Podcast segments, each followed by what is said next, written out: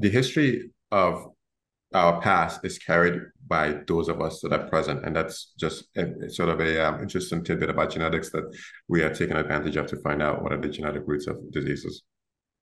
Okay, now we're recording. Welcome to Max Depth, ladies and gentlemen. I'm joined with uh, my guest today, Malick. Thanks for being here.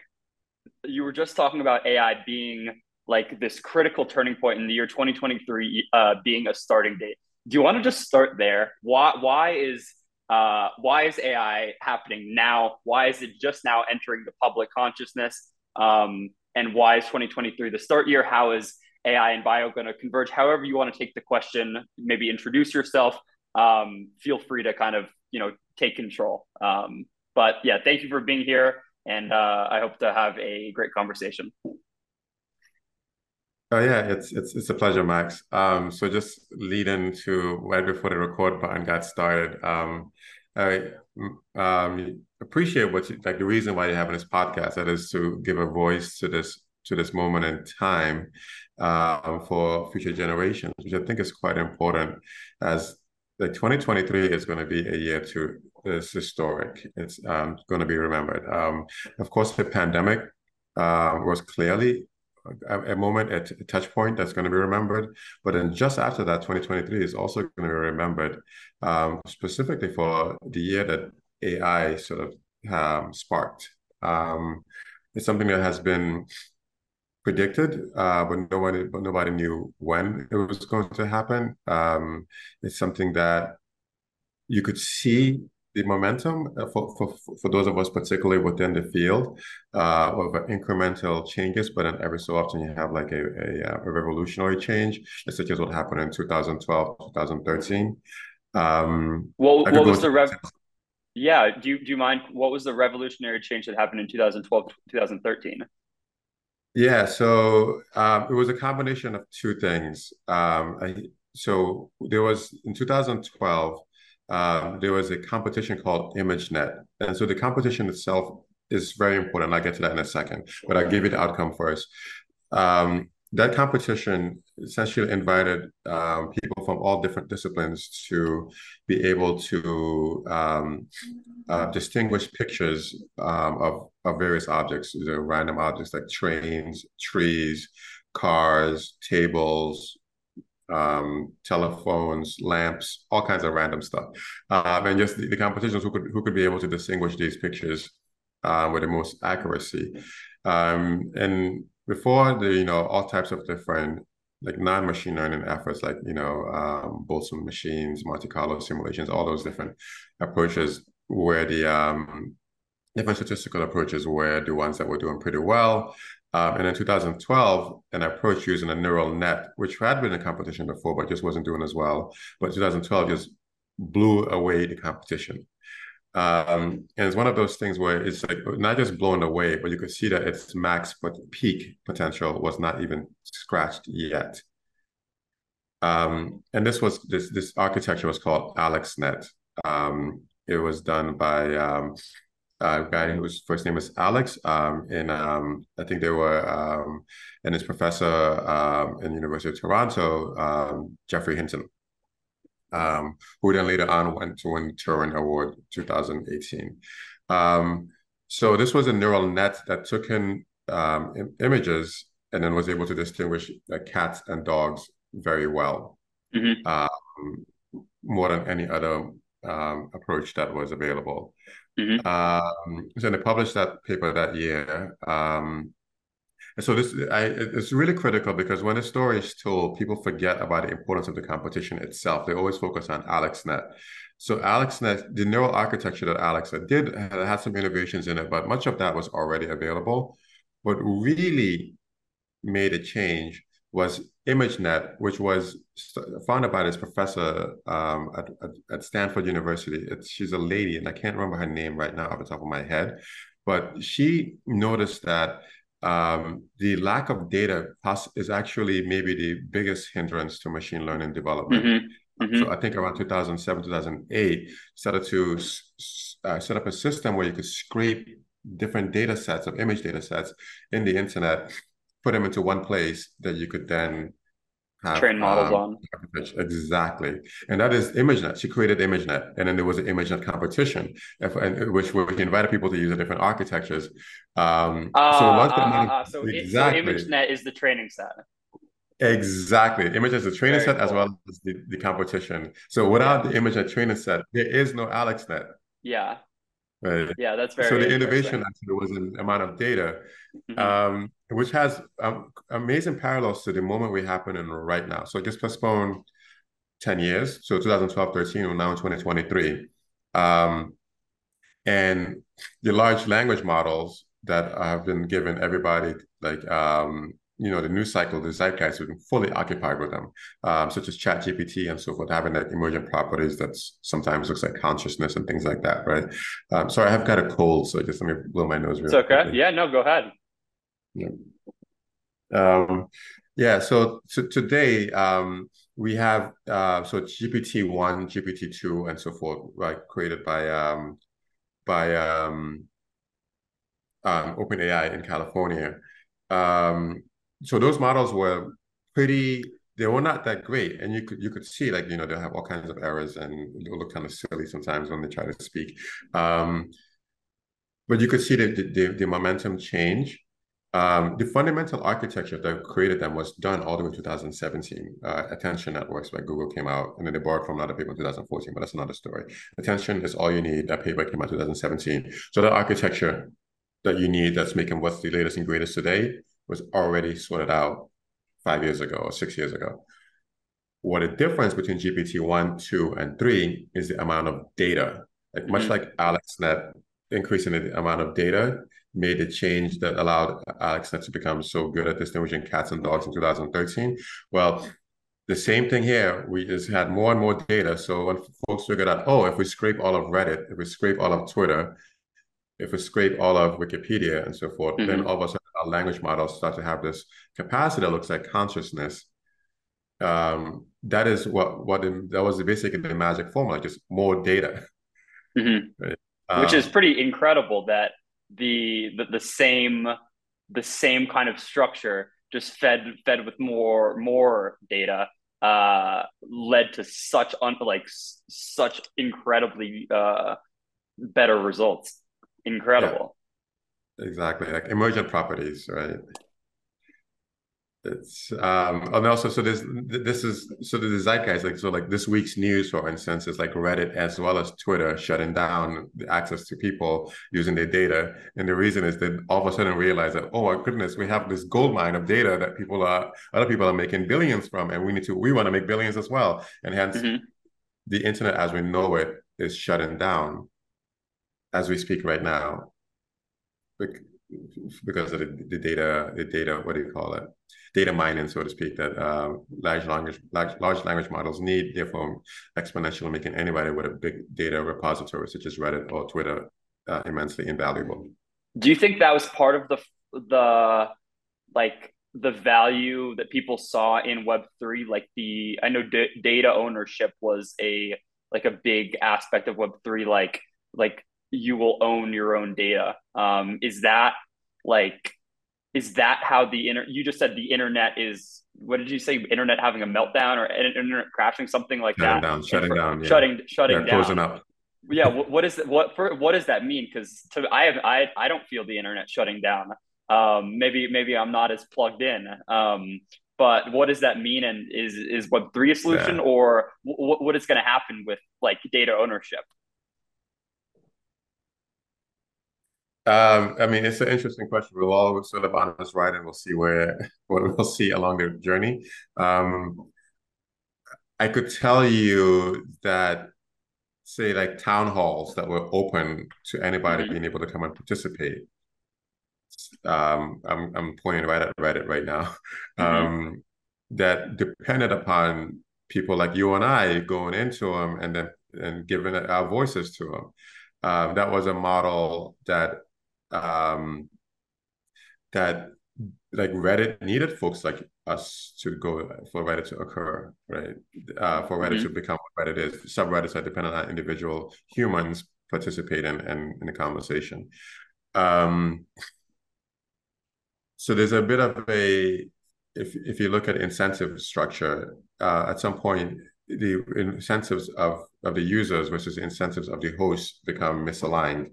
Um, so at first they're aligned where you have like these town halls, there's a Twitter, Reddit, you could even call Wikipedia town hall. Um, you know, aligned because they need you as much as you need them um, to to participate in in building out um, a community.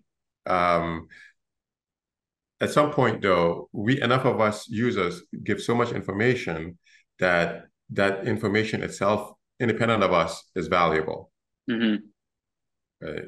So then it becomes much makes makes much more sense for the for the host to close the gates on that, particularly if, if you have other hosts that are coming in and feeding off of this repository of information that us users put together. Mm-hmm. Right, so now our incentives are misaligned. The company, the, the host wants to make you know make use of this valuable resource, and also doesn't like the fact that other hosts are uh, scavenging on it. Mm-hmm. Um, so there's misaligned incentives. Um, and Web three, I um, I think philosophically wanted personalized um, agency with data for for more libertarian reasons, not for financial reasons. But mm-hmm. now there's a potential that there could be alignment, realignment of the user and Web3 technologies down the line. Um, that that you know federated federated, federated voices, for instance, um, could be an approach that allows users to be able to move between different town halls while maintaining all of their data. Mm-hmm. Um, I think Threads apparently uses um, some of that technology, but it's hard to trust um, anything coming from um, from Meta from historic yeah. reason. Um, but th- they do use some aspect of the federated verse um, to um, to create threads. but yeah, so we'll see how that plays out. Web three right now is not getting the sunshine as it as it did just a year ago. Yeah, uh, but but some of those core technologies could be useful down the line. Yeah, absolutely. I mean, it was pretty insane. Like j- just even going back through history and you know under and then recognizing similar things in in the present moment, like the bubbles were like that we saw in Web three, and even in, even in AI. I mean, I mean, a lot of people say that AI is like a fundamentally different technology, and I'm sure that we would argue that it that it is. But some of the like, I just saw a company that raised like a 1.3 billion dollars um, without without product that was just like just a founding team. Um, so I don't I don't know if that's just like I don't know if that's part of the bubble, if that's just hype or people wanting to like get in early on stuff. Um, but it's interesting to see um, you know things play out like this. So I guess I mean I I wanted to ask about uh, how you get the we're talking about like data and data ownership so i figured i wanted to ask how you get the data to train like your like your company like is is genetic data open access i was trying to read up on the genome project. I have questions about why the genome project failed. Um, and i also want to like kind of hear about your company mission um, and kind of get into the get into that. So i don't know is, is there a way you can you can kind of expand on that? Yeah, yeah. So I mean, I'll I'll flip inverse what's the, the order that you just said those things and go ahead cool. with um okay so my company's name is ecotone. Uh it's it's um a signia is like a small e just like my first name has a small e and then it has like a, a ai um as an exponent so we mm-hmm. we um ecotone exponential with ai um that's the mind trick over there um or symbolism trick um so we are a uh, we are a company uh, making AI designed medicines.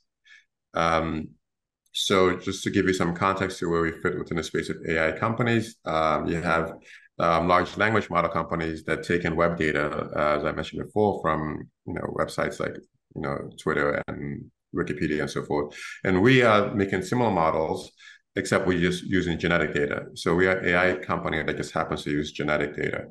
Um, and the reason why we are using genetic data or inputting genetic data into our models, um, these models are called large genome models, so LGMs, just to contrast that with the large language models, which are LLMs.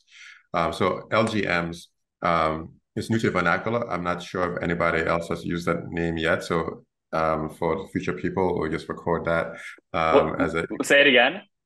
LGM, large genome model. And, and did you what was did you say another word after that? Um, well, I could give you another one. V a VLM, vertical language model. I learned this one. This one I didn't coin. Uh, VLM um, belongs is a class of different um, large models that are specified to particular domains. So you could have a VLM, which is like a large language model specific, specified for finance. You could have a VLM specified for energy, uh, yeah. electricity. You can have a VLM specified for medicine. In this case, LGM fits underneath the L, uh, VLM um, sub uh, structure.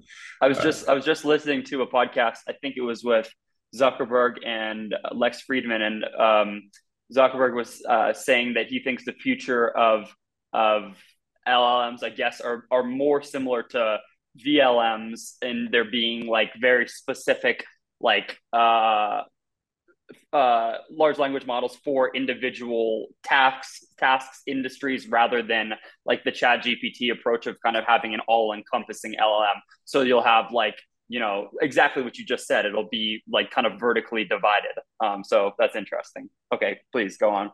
Exactly. Yeah, this is one when you know you're next head in space when you're learning words every week.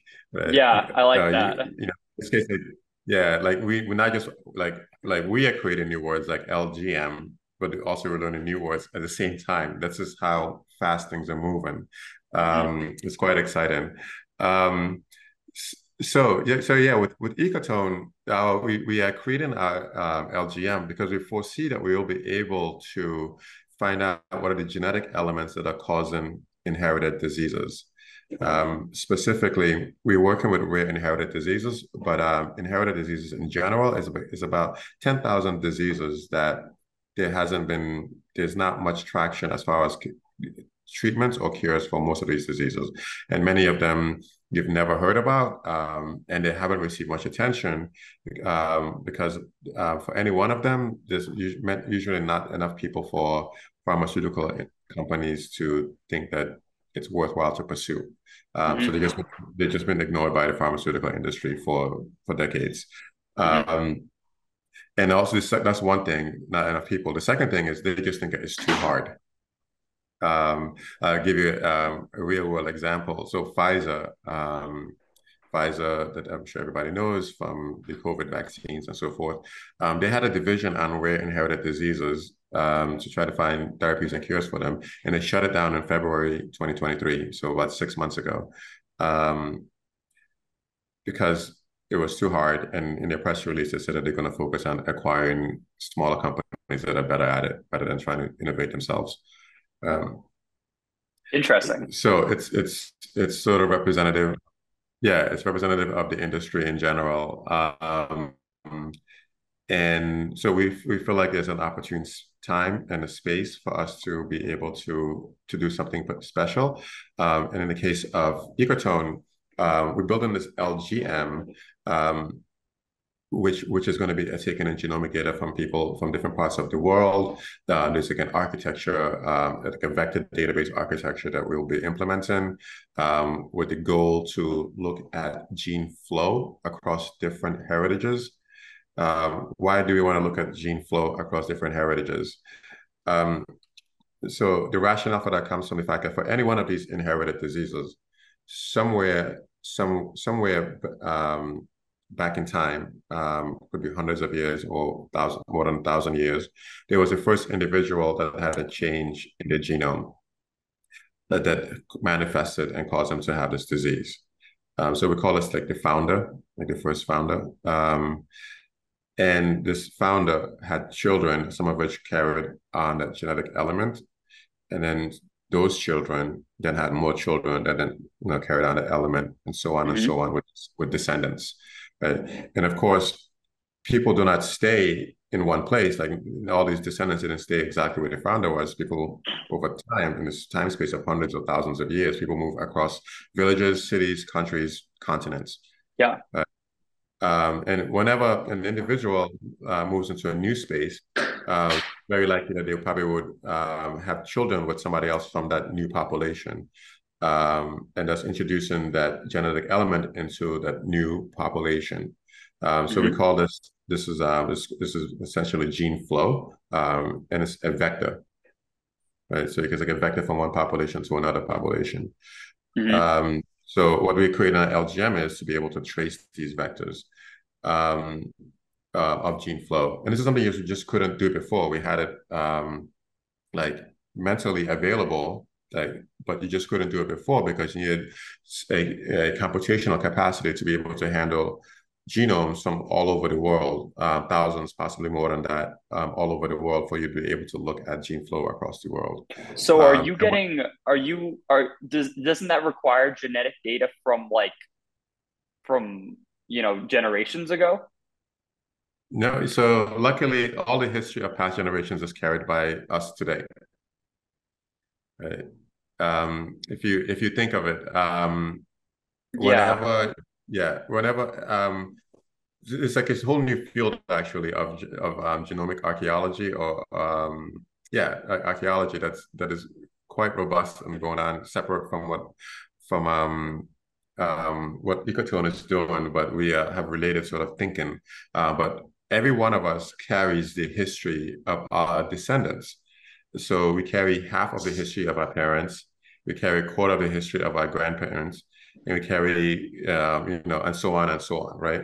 Um, so that's just that lineage right behind you. But then if you now combine that with like your sister or your brother, and then your uncle, and then you know um, your your neighbor that happens to be of the same heritage as you, you all of a sudden start to see most of the history of all of yours past collectively, right? Um, so which is fascinating because folks have been uh, now able to do like really wonderful studies, um, like going back um, to like 23andMe on steroids. Um, like for instance, being able to trace back when did the people from from East Asia migrate into Taiwan and then go south into Polynesia, then go down to um, Papua New Guinea and so forth, and then just again using genetic means start guessing at how many attempts does it take for you to jump from somewhere in the Polynesian, uh, from, from, from like Papua New Guinea or um, the Philippines, so forth, to one of the small islands? Like how how long, how many times, and how many people do you need to jump to Vanuatu or to Fiji or to the Solomon Islands, um, just using genetics uh, of people living today? Um, and then, of course, combined with some, you know, some genetics of people that have that whose DNA was recovered from the past to sort of um, support the data. Uh, but the history of our past is carried by those of us that are present, and that's just a, sort of a um, interesting tidbit about genetics that we are taking advantage of to find out what are the genetic roots of diseases. That's a beautiful idea. Like, I mean, in the genetic sense, it's unbelievable that that's a thing. I mean, I guess it's kind of obvious, um, but the fact that we're able to track that is just is beautiful. But then going beyond that, um, I think there's something to be said about you know us carrying the like ideas uh, from the past and being incorporated in ways that we don't fully understand And us. I like I like thinking about uh, ourselves, like everyone um, being you know part of this long lineage is in, in and immersed in history and you know we're eventually going to be um, the ones being tracked and uh, we're part of this like we're in the middle of this long chain and i think it's easy for people to feel kind of disconnected. You know there's tons of reasons why that is whether it's social media whatever. Um, but just what you were saying i just love that. Um, and tr- like tracing the history of ideas is is one thing and and beautiful it's in its own right. But uh, it just seems like a whole new avenue um, to kind of explore our past. So that's really, really interesting. Um, yeah, it's, so, it's, it's quite fascinating. Yeah. So, so um, can we go? Can we go to the Human Genome Project and why um, why that wasn't the kind of tour de force, world changing project that people suspected it to be in the time, and why why is now is different? Is is it the it has the is the data set the problem or um or is it like the tools that we're using to analyze that data? Uh, the kind of the the switch.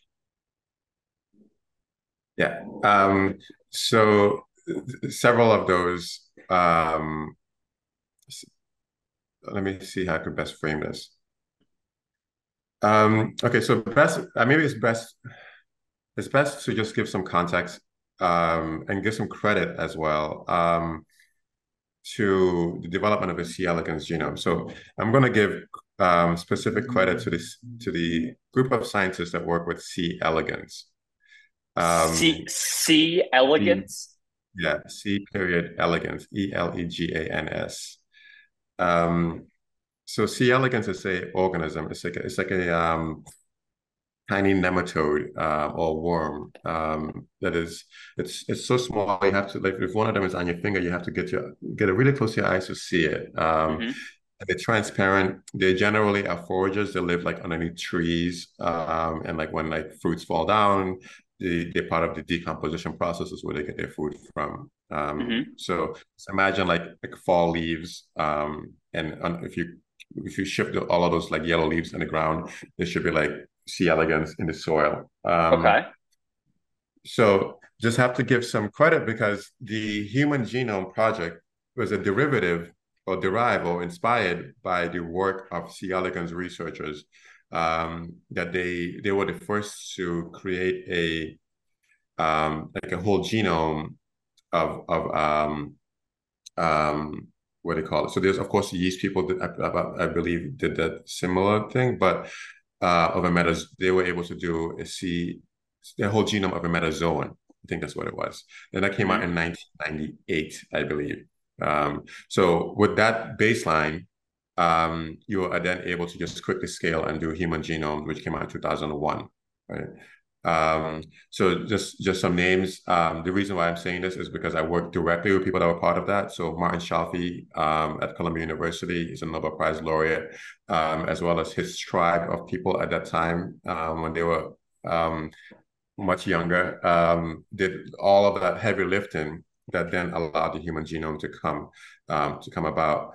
Um, so the um, same tools that they were using in 1998 to sequence the genome of the organism C. elegans were the same tools that we use um, used in 2001 to uh, sequence the human genome. And are they still the same tools we same type of tools we use now, or have they have they changed? Yeah, so, so exactly. So C. elegans continues to lead the charge with with in um, um, innovation and genome space, and this is Ecotone benefits from that since I spent six years of my life studying, basically discovering genes for a profession as a day as a day job.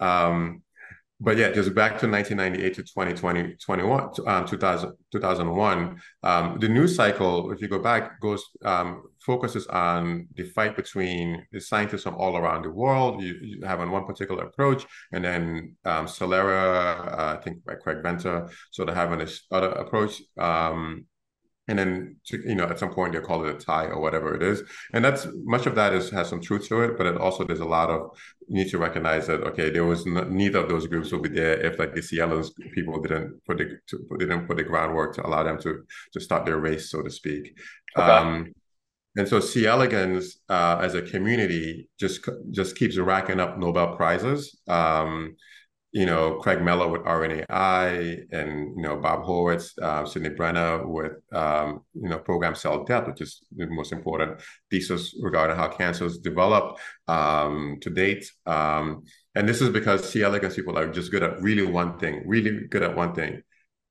genetics, right? And this enables neuroscience, this enables uh, gastro studies, um, cell biology, and so forth, all these other different ways. Um, and so they, they showed their proficiency in 1998 with making the first metazoan, metazoan genome. And, and then have that C. elegans genome has been used quite well in discovering new things that are applicable across organisms into people. We just didn't see the same thing with the human genome. I think because of a lot of structural issues with how people think about genetics as or just of, of or about medicines in general. Um, there's a mental mental hurdles i would say um, so i'll just give you an example to this day lots of lots of scientists and this this is just this is philosophical differences. Lots of scientists focus much of their studies on proteomic studies. Um, and there's a lot of discoveries and Nobel prizes and medicines that have come out of that as well. Uh, but as as we are to, what we the anticipation was when the human genome was discovered, we'll have drugs for all kinds of diseases very soon.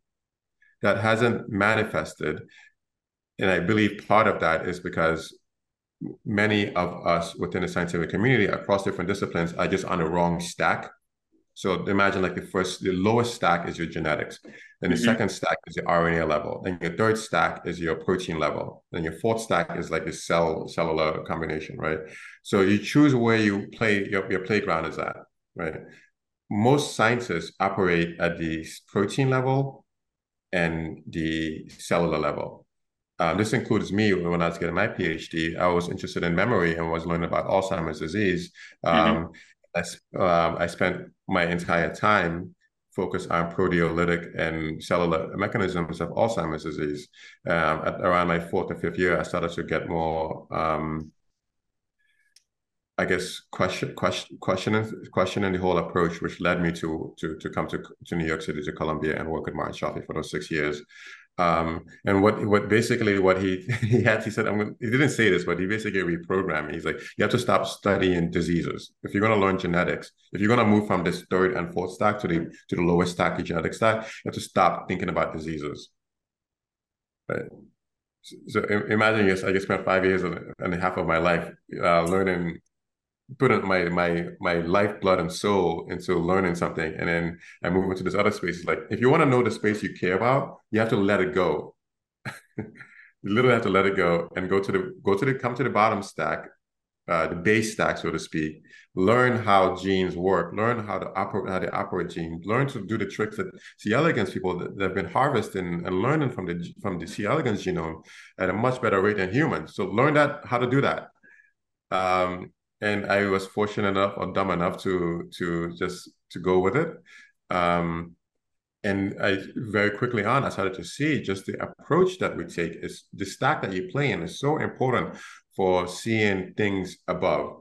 The baseline, the Lego blocks of the genome are critical for what happens at the RNA level, are critical for what happens at the protein level. Um, and of course, the protein level as well as the RNA level ma manipulate and modify what happens at the genomic level. But it all starts at the genomic level up, and then there's downstream things that come down back to it. But you could, you could, you should be able to look at that at the genetic level as well. If you get like a full understanding of the genetic level, all the um, control of the other stacks, you should be able to have an understanding of. That makes so you so you're able to kind of you're able to starting at that base stack. That's how how how do you how do you add structure to that? How do you relate the I mean I guess I mean I'm sure this has been you know studied and is ongoing. Um, but when you're going from like the DNA level um, all the way up to diseases, how like and you're and you're talking about designing designing medicines like how do you how do you merge across that entire stack? How do you do you need to work across the entire like span the entire gamut of going from like the like the the genetic level all the way up? How, how do you how do you manage that? Or or can you just can you just stay in your little in, in the playground not little the massive playground of of genetics and and work within that? Or do you need to take in the larger picture yeah, yeah. So really great question. Um, and I just want to just qualify what I just said. Um, I had lunch with with, with, with Martin Chalfie. He goes by Marty. Um, last, just last week, and he reminded me that there's there's a few exceptions to this, which is of course like maternal effects things. Um, so like an oocyte or egg, like in, in like you know um, in a lady or in any animal. Um, has its, its genome that controls a lot of things, but it's just usually it's a massive cell body that has stuff from the from the from the mother that uh, proteins and RNAs and all these you know and these these cause what I call maternal effects that could supersede what's happening at the genomic level. Right. Uh-huh. Um, so, but consider that a little effect to the large effect of the genome itself. Okay. Um, so at the, at the very highest stack, so you have your your your gene level, you have your uh, RNA level, you have your protein level, you have your cell level, and then let's just skip levels to like your phenotype level. So somebody that is sick, they have a phenotype, right? They have. Well, uh, so wait, so we, can we not can we not skip those levels? So it's it's genetic, RNA, protein, protein. cellular, and then what? In, intracellular, like, and then does it get up into tissue? No, that's what? it's just no. It's cellular. Then you have like multicellular, so like an organ, um, and then you have multiple organs. You know, then you have like your whole body um, and so forth, right? So, um, so what's what's so, the one? What's the stack below pheno? Right below phenotype, because phenotype is the um, expressed um, visual changes, right? Question, like, yeah. So exactly. So a change in any one of those stacks will cause a phenotype, right?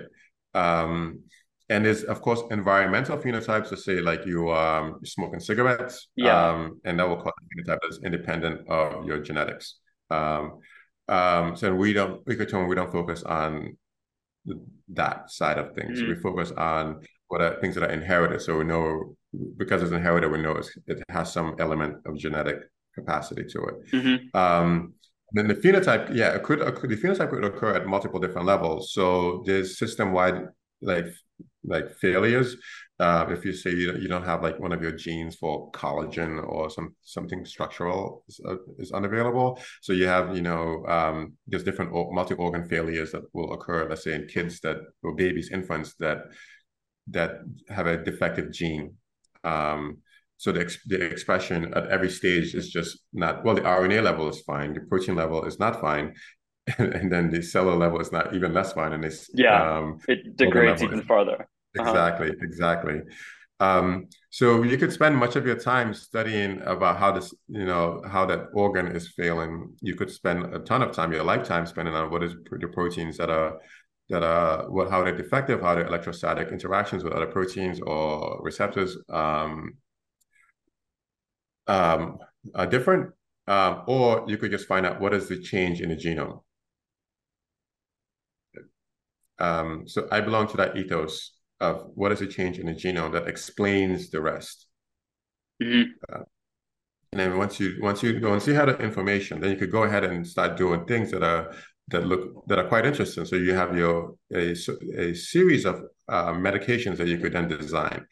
Um, so the ones that we favor, um, gene editing molecules, particularly CRISPR, um, CRISPR-Cas9, which um, I'm, I'm, pretty sure most people probably listening to this are familiar with. Um, there's um, there's of course, and then uh, CRISPR encased like a lipid nanoparticle. So this is sort of borrowing a bit from like the COVID nineteen drugs. Um, those vaccines were all mRNAs that were encased in a lipid nanoparticle. You know, lipid nanoparticle just a fancy word for a soap, like your bathroom soap molecule. That's that's um, that is um, sort of made very granular and is able to like the bubbles within it are able to hold in biological molecules that are important for therapy. Okay. So it's like a so yeah. So that was a lot there. So tell me, no, tell no, me any. Yeah, no, no, no. Okay, so wait. So the so the soap is a drug drug delivery mechanism because I was I had a conversation with um with a I, I forget his name a guy a professor out in California that was doing um DNA origami and part of what it was was uh it was supposed to it's supposed to be a one application of it is a drug um basically uh, delivery mechanism that when attack when uh, b- binded to a, a, very specific point, um, it basically opens up and releases the the drug or whatever is inside of it. Um, I don't. I'm, I'm I'm kind of thinking of it through that lens, but it seems uh, less like kind of less sophisticated than that. So you, you were just drawing the parallel between um, of, of gene editing and and the techniques we used, uh, the mRNA technique that we used um, for like the COVID vaccines. Yeah, yeah, absolutely. So that's that's what the eventual product of what we of Ecotone wants is going to be created. So AI design medicines. What does that look like in a physical space? Uh, so well, early on, we we we know we, what we want to do is find out what is the genetic element, um, and then we so we don't plan to like make factories that are making these medications, um, this like lipid nanoparticles and so forth. We because that's reinventing the wheel because other people are already very good at that. So because of the, the pandemic, there's a crop of companies that have come about that are super hyper specialized in making um, these medications at scale and have passed through all the regulatory hurdles and so forth. And what all they need from us, I was speaking to one of them, uh, or a member of one of one of them called Resilience, um, just two weeks ago. This is company became a unicorn based out of Florida just a few years ago. But being able to make these medications at scale, um, and what they all they need from us is to tell them what to design. Um, so you have in what they they say lipid nanoparticles, so the soap soapy bubble inside of it contains contains your active ingredient, which is like your CRISPR molecule, or could be your mRNA that you know that you need to replace some protein. Um, and that has a DNA within the CRISPR molecule. There's like a gDNA, a guide, sorry, G gRNA, guide RNA that is a homing molecule. Like that's that what homes the CRISPR to the right part of your DNA for it to be able to have some sort of therapeutic effect on the part of your DNA that has like a defective code. Mm-hmm. Right? So that's the molecule. mRNA sort of does a similar thing, um, except it's just you have to have the right code that to, to create what you want that replaces a, not enough of a protein or a bad version of a protein. Right? Um, so again, these are just designed, just lettering code that they that that's available, and then you have this manufacturing process that could make the whole thing. So resilience is like very happy to like, hey, you give us a design and we'll create it for you. Um, so it's very similar to like Apple creating a design for like an iPhone or um, you know some some different chipset and then send it to Foxconn, and Foxconn is already well tuned with making these things at scale. So you can outsource your manufacturing. Exactly. Exactly. Which allows you to focus right. completely on on design. Design, exactly. Yeah. Right. So that allow, allow us to focus specifically on like our AI models. Um, that you know if you if again if you had this, this base stack at a dna level it's all it's all zeros and ones to us it's it's um, it's not even atgcs it's just zeros and ones that we're operating with um, how do we interpret a genome model um, within the neural network well that's all comp- you know, binary code um, so we focus specifically on that and then get these insights and then we're able to you know on down the line have some physical product that changes somebody's life for the better so the the the the the the foundational model. How long have you been working on that for? Yeah, so yeah, thank you. The foundational model, um, I've been working on it for quite some for, for quite a bit of time. Just some just some some history about myself, and just also a heads up. I have to step away at at um, in about ten minutes because I have another call that's coming up. Okay. Um, heads up. Um, so this um I I, I was so I, ooh, how do I start? Um when I was at Columbia, I had um realized that AI is going to be very important for for understanding genetics as well as diseases.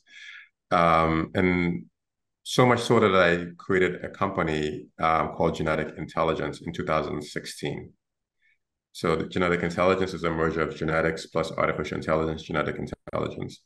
Um, this turns out to be the first medical AI company out of Columbia. Um, you could arguably say it's the first modern AI company um, out of Columbia. There's there's another one, but I'm not sure their approaches what we consider like what's modern AI. Um, so genetic intelligence I created 2000, I found in 2016. Um, and we did quite well. Um, even though we had to teach people what AI was at the time, it was something that just wasn't in the zeitgeist. So we had to educate as much as um, grow our business. Um, and um, you know, we were making like pretty pretty good inroads. Like we won a National Science Foundation award, uh, which is quite prestigious. Um, you're competing with people like sending sending satellites to space and so forth. Um, and we, we were fortunate enough to win that. Um, you know, we were, I think amongst the first, um, possibly the first to put like an entire human genome within a neural net. Um, and lots of different innovations with like, you know, uh, stratification of different pop- genetic populations. Um, and we made it, you know, the company did well by just licensing um, out these innovations to larger companies, um, the, the pharma companies, um, which was which is good. Um, but after some time, I started to realize that we are giving away 92 to 97% of the value of our innovations. Um, so I, I, started to have a bigger vision consequently um, the, vision uh, of making designing medicine and keeping the value within the company all the way until you have your product your physical product. Um, so i exited from genetic intelligence 2018 and luckily had um, enough enough financial financial windfall from that to be able to then dedicate my time um, to some passion projects, which um, that's another story. Uh, but as well as okay, what is what does it look like when you have a company that does like creates medicines with AI, like something that like just wasn't a sentence even before, like you couldn't say that before. Mm-hmm. Um, so I spent that you know um, some time thinking about that, and then that's the result of that is is um, Ecotone and the large genome model that we're building. And so I, I want to go go back. How how do you get the data to train your model on? Oh yeah, yeah. So the data comes from various sources. Um, so there's of course you could purchase data. So companies such as Invitae, I think they don't sell, but you could maybe possibly partner with them. But they're not the only. There's several of these companies that have been gathering genomic data, and you could just spend. Um, another way to do it is this like repositories that are available. Um, so for instance, um, I give a shout out to the Broad Institute, uh, which is a partnership between Harvard and MIT. Um, years ago, when I was when I was um, just out of college, I, I did a gap year, uh, gap almost two years at MIT, just when the Broad Institute was starting up, um, and they were genetic focused, so we had a similar thinking. Um, well, I was, I guess, joined them in my journey later on in the similar thinking with genetics. Um, they have a they have a repository of genome genomes from around the world, uh, possibly about 200,000 genomes from all around the world that it's available. Um, and what they ask you is to just to cite them if you use them. Um, Broad Institute is just one example. There's a lot of these. Um, if you know where to look, this is where, like, unfortunately, a lot of know-how um, is needed, um, and experience does matter in this case. Um, so that's that's like one another exa- one one um, type there's like you know you can just buy or you could go to these public repositories such as Broad Institute. But then there's even a, a different um, um, class, which is what I call the nationwide efforts, geno- nationwide genome efforts.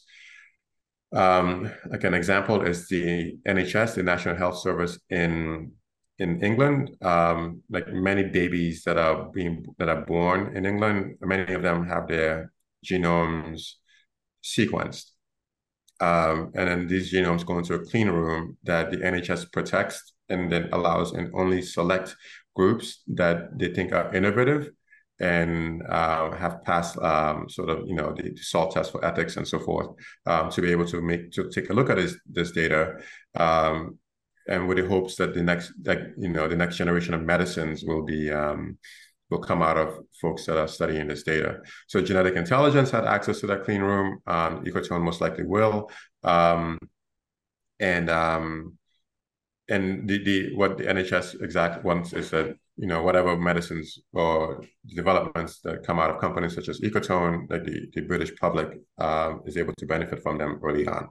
Um, so that's an, that's one nationwide effort. There's other ones like Iceland is way ahead of England. Uh, I think most of the individuals in Iceland have been sequenced. Finland has one, wow. I believe. Um, many of the Western countries, at least historically, it's the Western countries that have, that have these efforts, but now other countries are coming online. Um, for instance, Qatar, as well as Oman, as well as Saudi Arabia, I believe have nationwide genome efforts. Again, the, the what they want is to have first access or early access to the next generation of medicines. We also how important that was during the COVID pandemic, where some countries were able to reduce um, deaths by a significant amount just by having early access. And at a larger scale for inherited diseases and genetic diseases, this is also true. That's great. Um, okay, so we're we we got like four minutes. I and I want to leave you some time before your next one. So why don't we do, do you think we should put this on pause? Because there's a lot more i want to ask you um, about you know actually how the process works how your who the client is um, you know what the what the like the best possible version of this could look like what the risks are of this technology being so decent, uh, decentralized and there being genomic databases that are kind of open access and people being able to basically do what you do like is there a possibility for uh, like uh, malicious philosophies combined with um, you know this precision medicine to be able to create to create drugs um, like in your basement? I, in their basement like i know you're talking about outsourcing the production but is there a way for people to do that in house and you know what are there are there like really catastrophic ways this that this you know i uh that this incredible technology and potential could possibly go wrong. So there's a lot more like i, I want to ask you. So do you think um we could put this put this on pause um and and continue the rest of our conversation another time? Yeah welcome back. Thank you for uh joining me again. We spoke just now about uh, starting off with just kind of an overview, you know, a recap. This is part two of your company's mission, kind of the problem that you're trying to solve, why it's an important problem, how you're going about solving it, the team you have in place, and kind of a vision you see maybe for the next few years, and then maybe a longer tail vision that you have. I thought that would be an interesting place to start. So, um, thank you for being here. I hope to uh, continue the great conversation we had last time, and uh, I'll let you kind of take it from here. Thanks a lot. Excellent, Max. It's it's so wonderful to be back on. Part one was really, really wonderful. Um, and I'm very much looking forward to part two. Um, so yeah, I'll tell you about Ecotone. So we are here in New York City and we are making AI designed medicines. Um, so that's that's uh, sort of a new terminology being introduced to the um, to the zeitgeist. Um, but to just give some insight to what that means, it's worthwhile to maybe look a bit back to how we got to this place where AI is all over the news um, and capturing everyone's attention. Um, so about I would say about 10 years ago, I think I mentioned a bit of this in the first part in part one, but about 10 years ago, um, we, we found out in the in the ML space, in the machine learning space, that if you give um, if you give um, neural nets type of AI, uh, for those who don't know, I'm assuming from this audience, they most likely will know. But if you give neural nets enough enough image data, um, they start to get these emergent properties of being really, really excellent at object recognition. Um, so they could, you know, if you just give them a bunch of like boats, trains, houses, zebras and so forth. Um, if you give enough of these images, they become really good at telling you what's a cat versus a dog, you know, what's a stairwell versus a pillow and so forth, right? Um, and so that was, I was, I call that, it was a revelation to me personally, because you're just like, wow. Um, and then it was, for me, the beginning of the revolution. I think most people agree that took us out of that took us into this new era of artificial intelligence. Um, so postpone into today, um, and the latest and greatest takes in complex data. And what I mean by that is early at, at first we were taking just one type of data, which is image data, so pictures. That's just one kind of data, right? And then we moved to more complex data, and this is data from websites. Um, so multimodal, sorry, um, data from like uh, Reddit, um, Wikipedia, um, and so on, and you know, um, Twitter, um, CNN.com, all these different websites, and they all formatted differently. And the large language models, these LLMs, are absorbing all of that data. So this is different types of data. I call it complex data, and that is the basis of our large language models and chat gpt and all these emergent things that we are able to sit, you know see like some people suggesting this consciousness in and so forth right uh, but just as a very straightforward progress single type of data to complex data to today right um, going into the future we're going to be putting even more complex data into into large models um, in the case of ecotone we're going to be putting in genomic data right? So single type of data, complex data, even more complex data in the future. So that weird reason we're doing this is that we foresee that with a large genome model, that's what we call this. Again, another new term. So this is being recorded. I'm going to take the claim for inventing this term or ecotone. Um, a large genome model uh, will be, if, if uh, the architecture is correct, we'll be able to discern parts of the genome that are responsible responsible for diseases such as rare inherited diseases. So we at Ecotone are working on trying to find cures for rare inherited diseases. And we're doing that by creating a large genome model, an LGM. So this is a new approach. Our architecture is based on a, um, a natural phenomena called gene flow.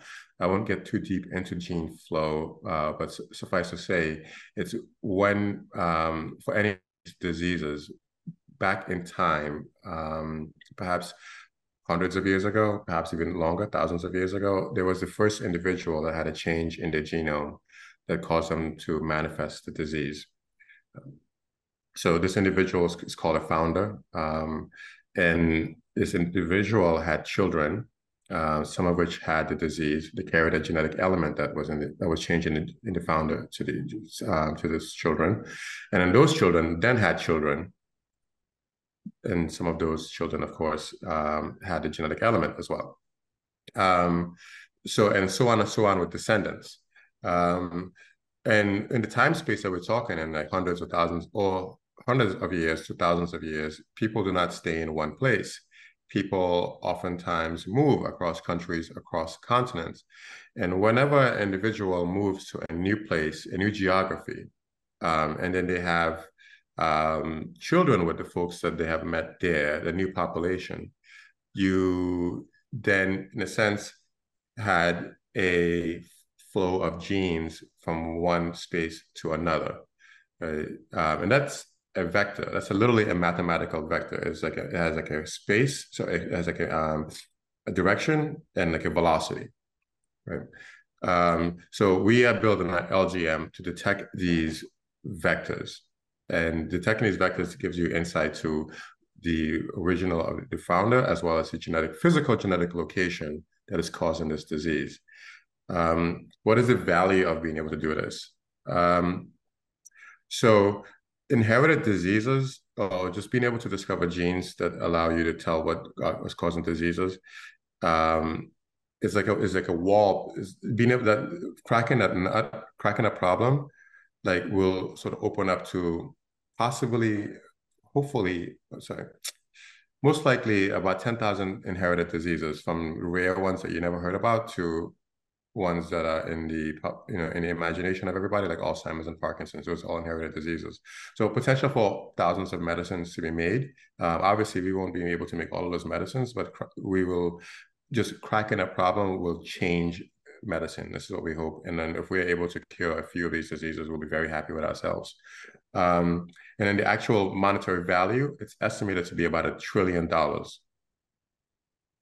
And so the um, the, the rewards of this uh, are quite there there for for companies such as Ecotone. Uh, the incentives, um, it's just being able to do it is what's the most difficult part, um, and being able to do it first requires identifying that this is a problem. So one of the things that I've witnessed uh, just in conversations that I've had with the medical professions or investors that are within the biotech pharmaceutical spaces people do not get the direct line to gene discovery and curing disease. And this is something that folks uh, from many angles are coming in. I'm talking from surgeons all the way, you know, surgeons, uh, general practitioners, to scientists, um, um, to to just folks that are just within the space um, that are active in the space. Like gene discovery leads to curing diseases. And folks put all kinds of things in between there and focus their energy on it, like doing work with proteins and doing work with cellular therapies and so forth, which we mentioned in the last in part one.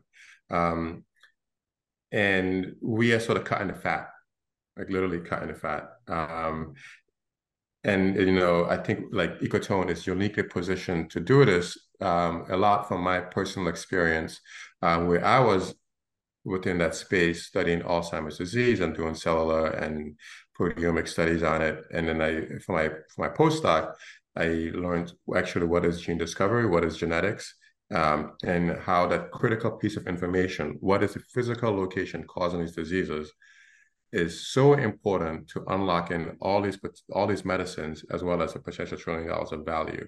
I sort of dedicated my life to making this happen. And and uh, this is what Ecotone is doing. Awesome.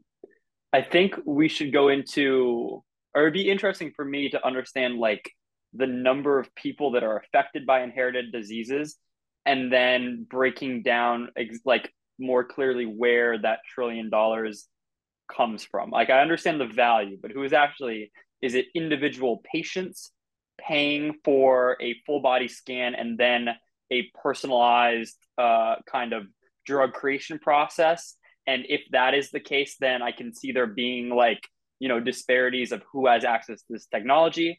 If it's hospitals or organization, is what is their incentive there? So maybe we could expand on kind of the scope of the problem and then also like where that trillion dollar number kind of breaks down um, into.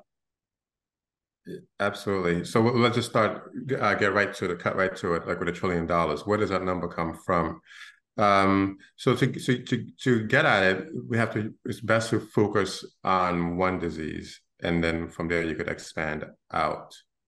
Um, so the disease that is our marquee disease now is called biotinidase deficiency. I'm not sure if I talk about in part one. I don't think so.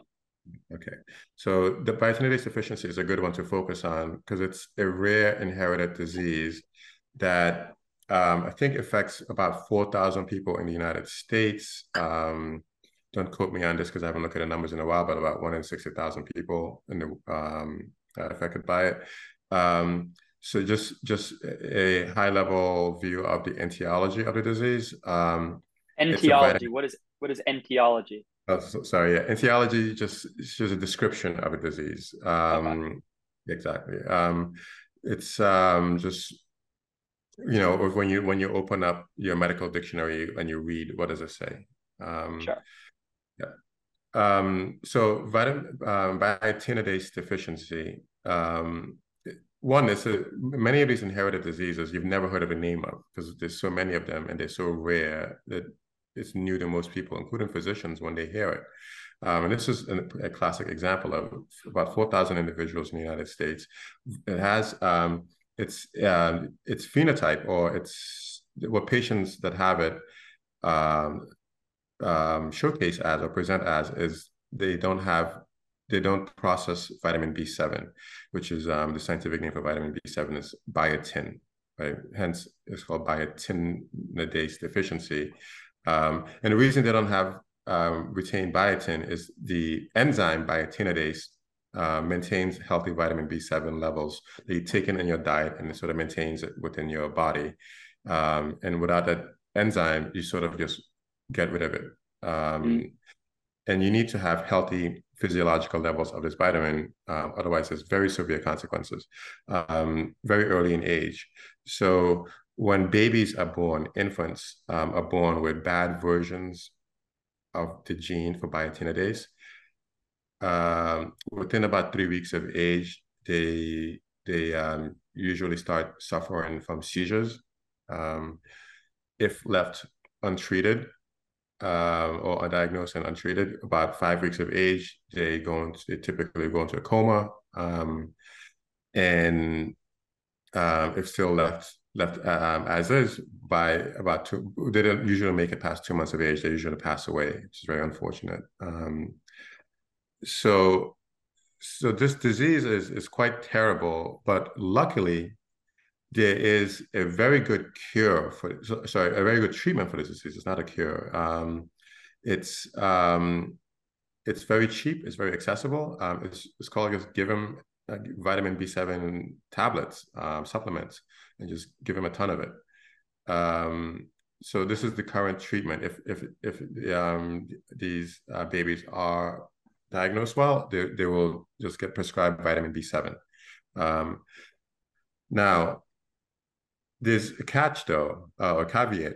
Um, you these babies have to then take that supplement for every single day of their lives, for the rest of their lives. Um, um, and unfortunately, though, life doesn't life throws you curveballs. Um, so, for instance, during the pandemic, um, some people didn't have access to the supplement. Um, you know, as the world basically came came to a hold for for a period of time. Um, and what we what you saw was um, individuals that were like healthy 20 year olds, healthy 30 year olds, healthy 40 and 50 year olds that were on this supplement that didn't have access to it. Um, all of a sudden, um, within a period of a few weeks, start to suffer from brain damage, which is permanent, like it's irreversible. Um, so, so there's like a clear need for what we call a once and done precision medicine. Um, so this is a precision medicine that you could give to the babies um, early in life, and and then um, have this precision medicine correct the bad version of biotinidase in the genome to the to the um, to the working version of it.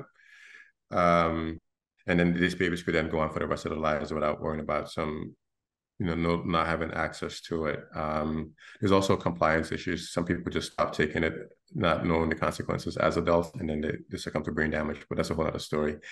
Um, so yeah, the need for once and done medicine is is, is needed. Um, and we are, so this is a rare disease that fits all the check marks of what we are looking for to, to, to treat. Um, and we've also one of the good things about it is the the genetic identity, the gene location, the physical gene location of biotinidase is actually known, right? Um, and this allows us as like a young and very vulnerable company, um, just a few months old, um, to then use this disease as as um, like a validation, right? Mm-hmm. So it's like the risk is reduced, right? And then this allows us to get stronger, gives us time to build our LGM, and then going forward, and we could then start finding out ge- um, diseases for which the genes that are causing them are not known at all, which is a lot of them. Mm-hmm. So, so that so okay. So now to the numbers, right? Um, how do you get to a trillion dollars? So with biotinidase deficiency, you could start doing numbers like so. The average precision medicine for once and done medicine, you give it one time and that's it. Um, today it's about two point five million dollars. Wow, per person. Per person, yeah. Um, it was about three three million last year. Now it's two point five, right? Um, so this is expensive, and we'll just get to, to to to the meaning of that number in a bit, but just try to get the calculation out of the way for the trillion dollars. So uh, whoever was rolling their eyes will no longer be rolling their eyes. Um, so $2.5 million multiplied by the number of individuals estimated worldwide to have a deficiency in biotinidase gives you a um, a addressable market, right? Um, and then you, we, I think we cut down that addressable market by some some fraction. I, I don't know if I can't remember what it, number that we use, but this formula that you use to give you standard addressable market um, that is an underestimate because you're obviously never going to reach every patient. Um, so that number is um, the total addressable market for biotinidase efficiency is $377 million. Um, so that's that's for one rare inherited disease. Um, so you could now do this trick of add addition. So you just go to the next inherited disease. Mm-hmm. Um, total number of individuals, reduce that by some fraction so that you're, you're doing using an underestimate, and then multiply by $2.5 million. And go to the next one and the next one. And you basically get all the way to 10,000 of these diseases to add up to. And when you get to about 10,000 of them, you hit a trillion dollars. That's mm-hmm. basically done, right? Um, Just, can I push? So, can I push back on that for a sec?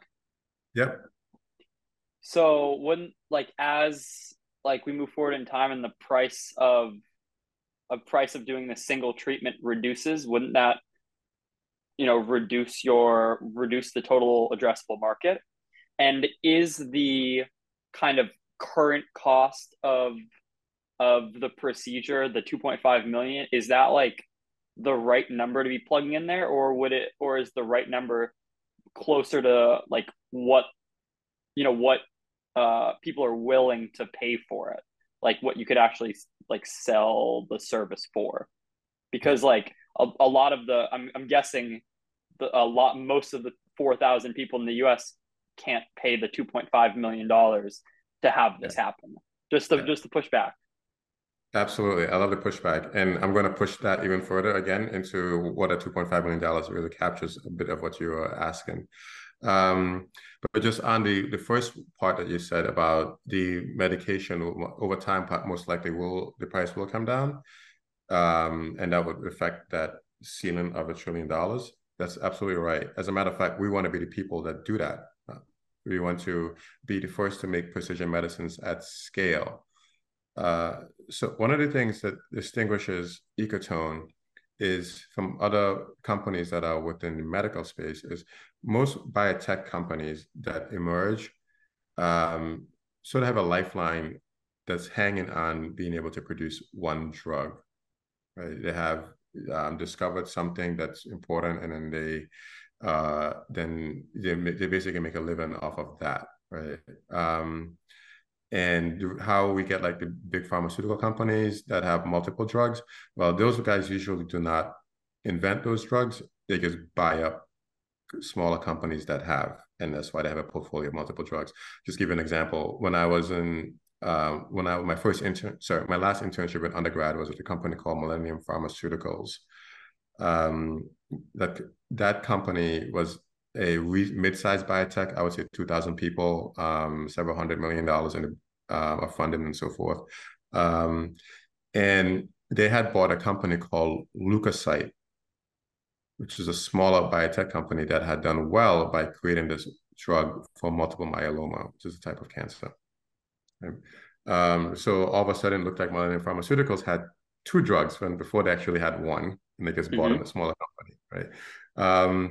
So that's that's how it is now. Millennium Pharmaceuticals has been purchased by another company called Takeda Pharmaceuticals, right? Um, so this is how you see like companies like Pfizer having like a, a, drug portfolio, but they weren't built like that from the ground up. That came through purchasing, and these younger companies are built from the ground up. Usually, their life hanging on one drug. So Ecotone, mm-hmm. we want to be distinguished by be, being built from the ground up to be able to make multiple drugs. So how I'm formatting the company to like bringing in people and so forth is always designed to have parallel processing rather than serial processing. Right. Mm-hmm. So when we'll we'll see if it pans out, but that's the direction that we're going in. Um, and the the um, therefore we should be able to have a significant impact on reducing the price of these medicines because of economies of scale that we ourselves generate. Okay. So there's a lot of parts of drug making that are the same. That when different companies do it, they sort of are redundant to each other. Right? Um, so us, so hopefully being able to make multiple drugs puts in-house those redundancies, so they won't be they won't be redundancies. They'll be cost savings instead, right? Um, and that's one way to reduce drug cost, right? Um, so Okay, so I think that gives you uh, an insight to the, the, scale and thing, and we we are happy if that trillion dollar number goes down, right? Mm-hmm. Um, we'll, we will still make a good living, and we still have a strong incentive because that's a mm-hmm. huge number, right? Um, yeah. yeah. Um, and also just naturally, like these these prices are going down. As I said, um, one of the drugs that was made news last November um, in London uh, was a drug that saved the life of one of, of a one of two babies. There were two babies that were twins and um, had a rare inherited disease. One one of them was able to get a medicine, and the other one I think wasn't able to. So one of that that one passed away, but the one that received the medicine is alive to this day. Um, and that drug I think was about three point one million dollars or three point five million dollars. Um, and today, just like um, um about a year later, um, the price has now averaged down from two to two point five million dollars. So that's like that's like a significant you know, 30% reduction in, in the price already. Um, and that's going to mm-hmm. continue to um, as the space gets more developed.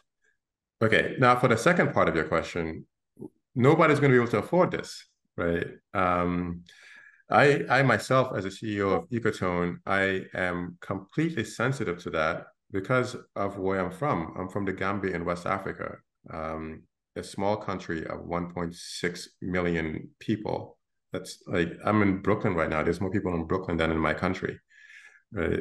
Um, and the what people could afford is is um, much less than uh, most individuals in the United States or in Western Europe. Uh, however, they get inherited diseases just as much as people in the United States and Europe do. So that I, I will I am hypersensitive to that uh, for those reasons, um, as well as me, making sure people that are here in the in the U.S. are able to access these medicines. So, of those patients that have biotinidase deficiency, I hope this this um, my program just keeps beeping over here. I'm just shut it off. Yeah.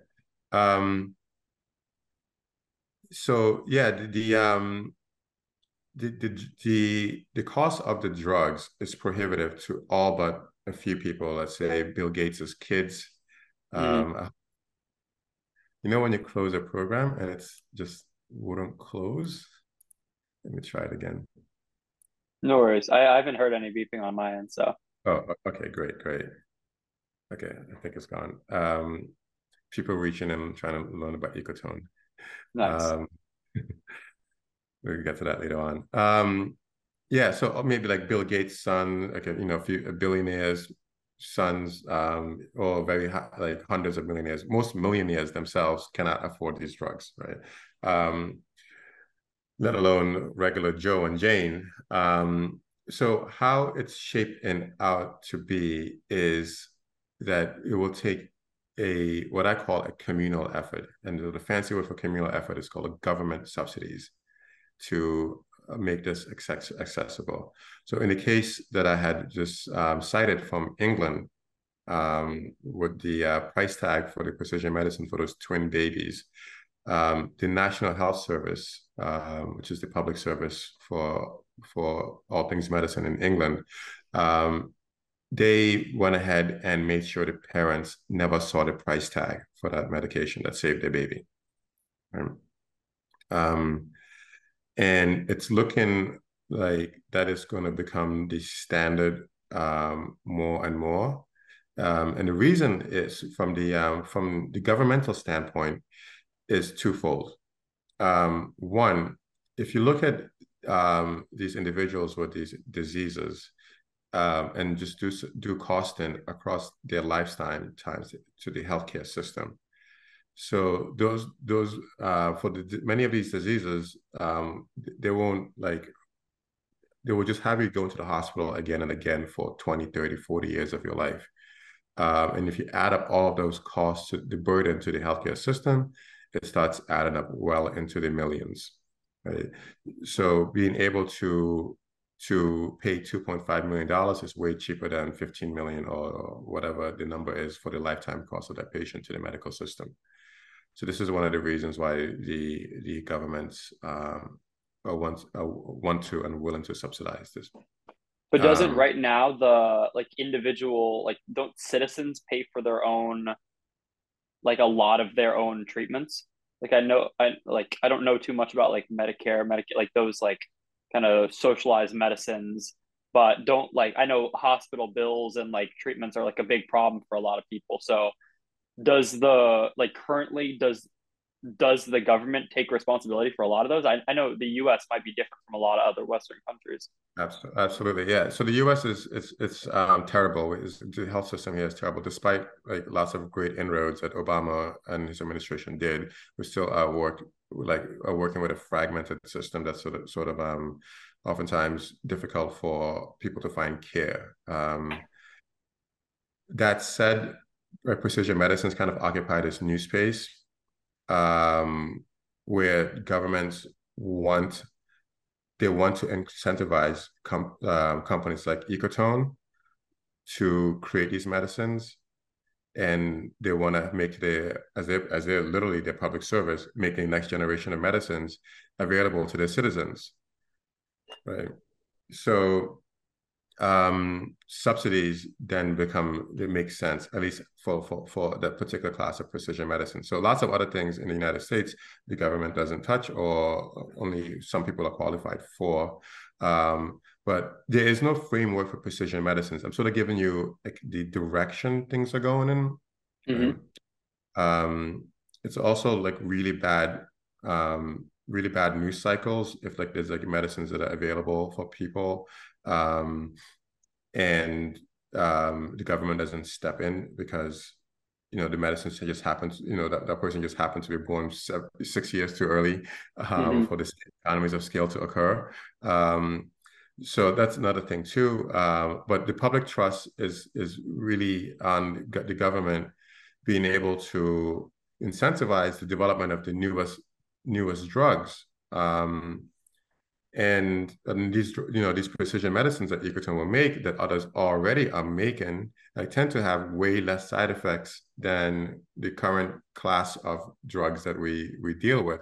Like side effects is like a normal, it's like a normal word that we use. Like, yeah, it, it's it's funny that we have that as you know you have a grandpa's taking a pill for for something and then that that something um, has uh, added to it a side effect from that pill. So yeah. the doctor prescribes, prescribes another pill to deal with that side effect right? Yeah. But then that pill also has a side effect. So you you know you have like a third layer of pill so how do you like the like the big pharma the big pharma companies how are they going to how are they reacting to precision medicine? Because it seems like what you just described, the kind of cascading process of uh, you know needing more pills for this and this and all the side effects and that that benefits the big pharma companies. Um, so where do where do like I understand you're trying to um, fit the precision meta, medicine model into the current government framework, but how does that fit into the current like big pharma framework? Oh yeah, great question. So um, obviously the product is medicines, and the more they sell, the richer they are, right?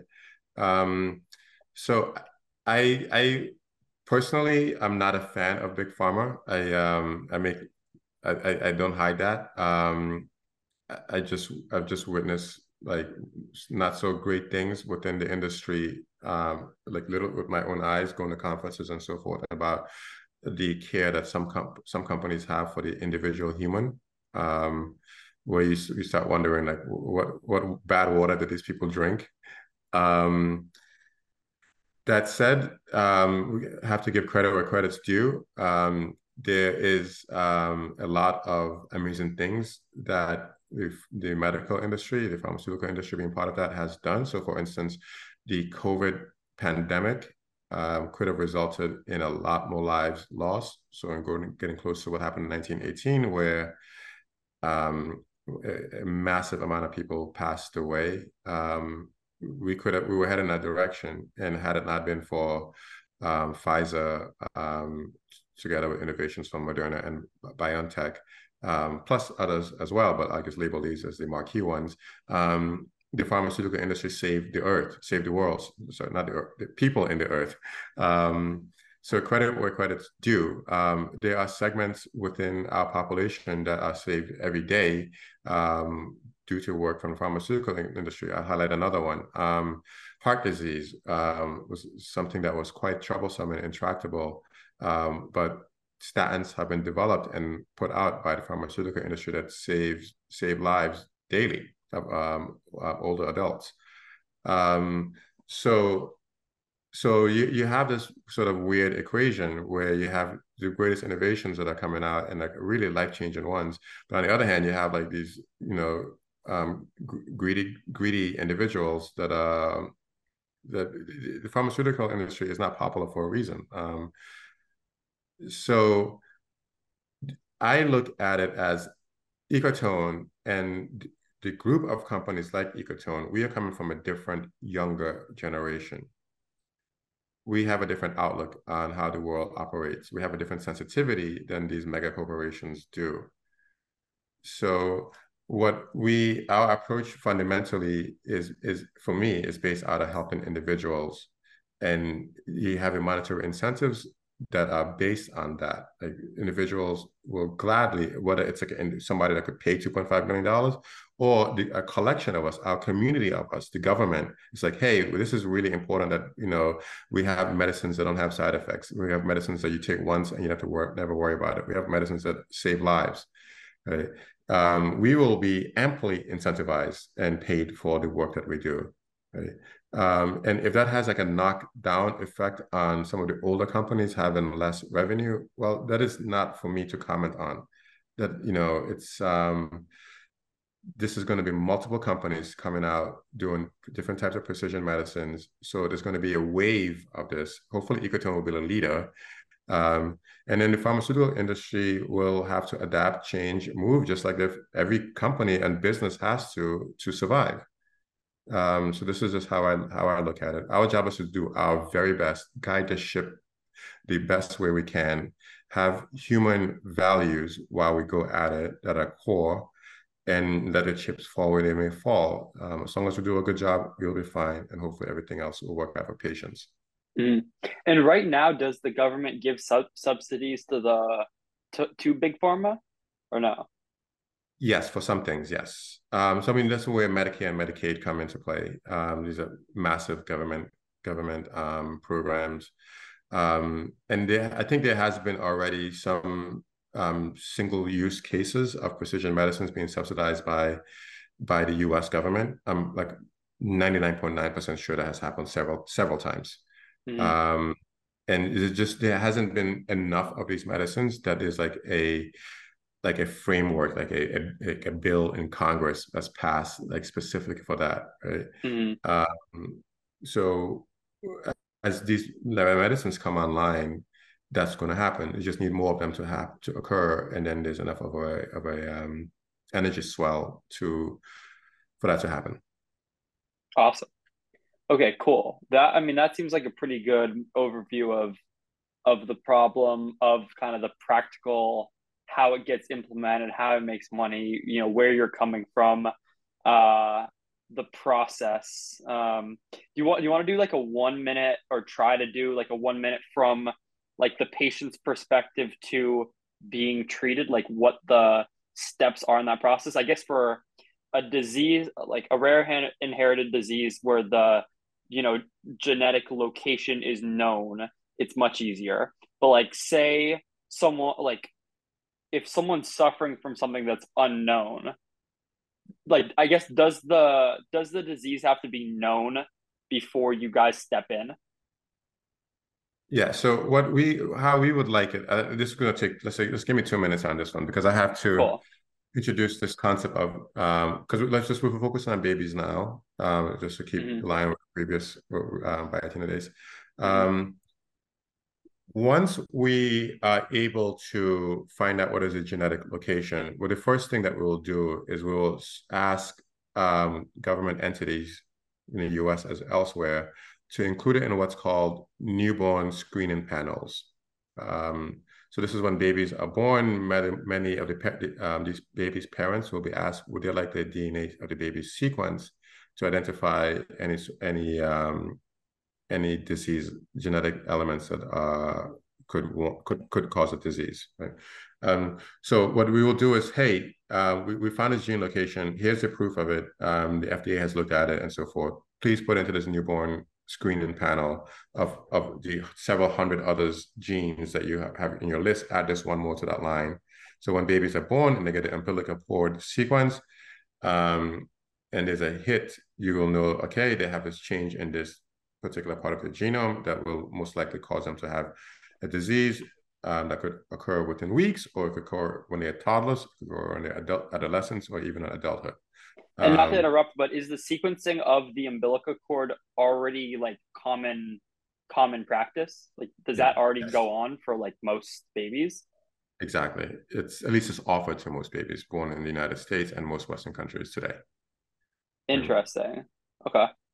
Yeah um, and and then rapidly in other countries as well. Like for I believe India has it as well. Many of the Middle Eastern countries. Um, um, this is one of like like great work by I believe the UN aspects of the UN and so forth, um, and getting this hopefully into every country. Um, okay, so a baby's born, their umbilical cord is sequenced. They now there's a genome. There's a list of things that are being you know looked looked for and you know trying to identify hey if we have them so if uh if there is a hit on one of those or uh, what happens next Exactly. So there's a hit on one of those, and this is the one that we identified, and like the, the, the baby's now been diagnosed with with this change in their genome. So we at that point would already have had a precision medicine that we would have made a deal with with one of the large uh, players. Uh, they're called payers. They come in different forms, um, such as like insurance groups or multi-hospital groups or government groups like Medicare and Medicaid that would say, hey, Ecotone, this looks great. You passed your FDA trials, clinical uh, stage one, stage two, and stage three. Um, we want 1,000 doses of this medication and we just have it sit online. Uh, um, and when the baby is born, they take the umbilical cord blood a sequence and it's like a hit.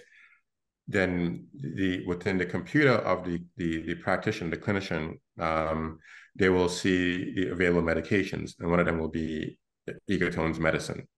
Um, um, so then the, the, the, doctor will make an order for that, um, and then that interaction with, in like, is it subsidized? Um, you know, if you go to the when you go to the pharmacy here, you know, have like a copay of thirty dollars. Hopefully, it will be just thirty dollars, um, because on top of that, before the patient, before the baby was born, or the patient even sees that, um, the negotiations have occurred at the highest level of the medical system to say, hey, we're gonna um, the government, this insurance company and the government or this hospital system, like not like a single one, but like a multi-hospital system, and the government have arranged a deal where this hospital system will have these medications made like those thousand doses available for it and the, the, Health and Human Services, the arm of the United States government, is like, you get this one thousand dollars. We'll write Ecotone a check. Ecotone, please make more of these so we could go talk to the next hospital system. But this hospital system is now set to go for all future babies that are born with this inherited disease for the next five years. Right. So the doctor makes an order. The order comes to the patient. The patient never sees the bill or pays like a thirty dollars thirty dollars copay. The baby gets the medication. The medication could come in several forms depending on where it manifests the genetic where the physical manifestation of this gene change occurs. Um, so for this, um, these gene editing medicines that um, these precision medicines um, could come in a variety of ways. The underlying technology inside of them, gene editing, is the same, like it's CRISPR mRNA or something like that. Um, but the modality, so for instance, if it's a gene that causes blindness, right, there's already work um, that shows that you could put these precision medicines in an eye drop, and you could just put it on um, somebody's eyes like a simple eye drop, um, and that literally has been shown to cure blindness. Like there's wow. multiple published papers showing this, right? Um, there's one a, a study just came out um, last um, in May, I believe, uh, of a disease where the skin uh, there was a, a um, genetic location that um, if the gene is changed, the skin of the individuals born with this form of the gene tend to have very weak skin, which then converts into like these big boils that occur mm-hmm. all over the body. Like they like sitting down is like really a pain in the butt because just a small shifts causes massive movements in the skin and it just looks like they just burnt, right? Um, so just in May, a company um, came out with like a precision medicine um, that it's just it's just you rub it on your skin and, and it changes that bad genetic element on only in the skin and gives it the, the corrected version, the working version of it, and is like a miracle cure for for this group of patients. Um, there's uh, work on inhalers. So if it's something that's within your esophagus in your lungs and so forth, you can sort of like an asthma-like inhaler and, do the exact same trick. trick. Um, and of course, there's a classic injections, like you could inject into the blood. Um, oh, oh, perfect, actually. So a paper just came out this week. Today is Thursday. This came out on Monday um, on hematopoietic, hematopoietic cells. I never could pronounce that right. But these are blood cells um, in the marrow, bone marrow, that produce your your the rest of your blood that goes into circulation and treating them treating that has been very difficult because it's inside of the bone right? So you, you typically need bone marrow transplants. Um, so this um, study um, showed that um, the, the genetic element causing the disease that uh, it's like a type of sickle cell, I believe, um, is is a is a gene uh, that makes a protein called CD133, CD133. Um, since this is max depth, I'm sure some people here go deep into this.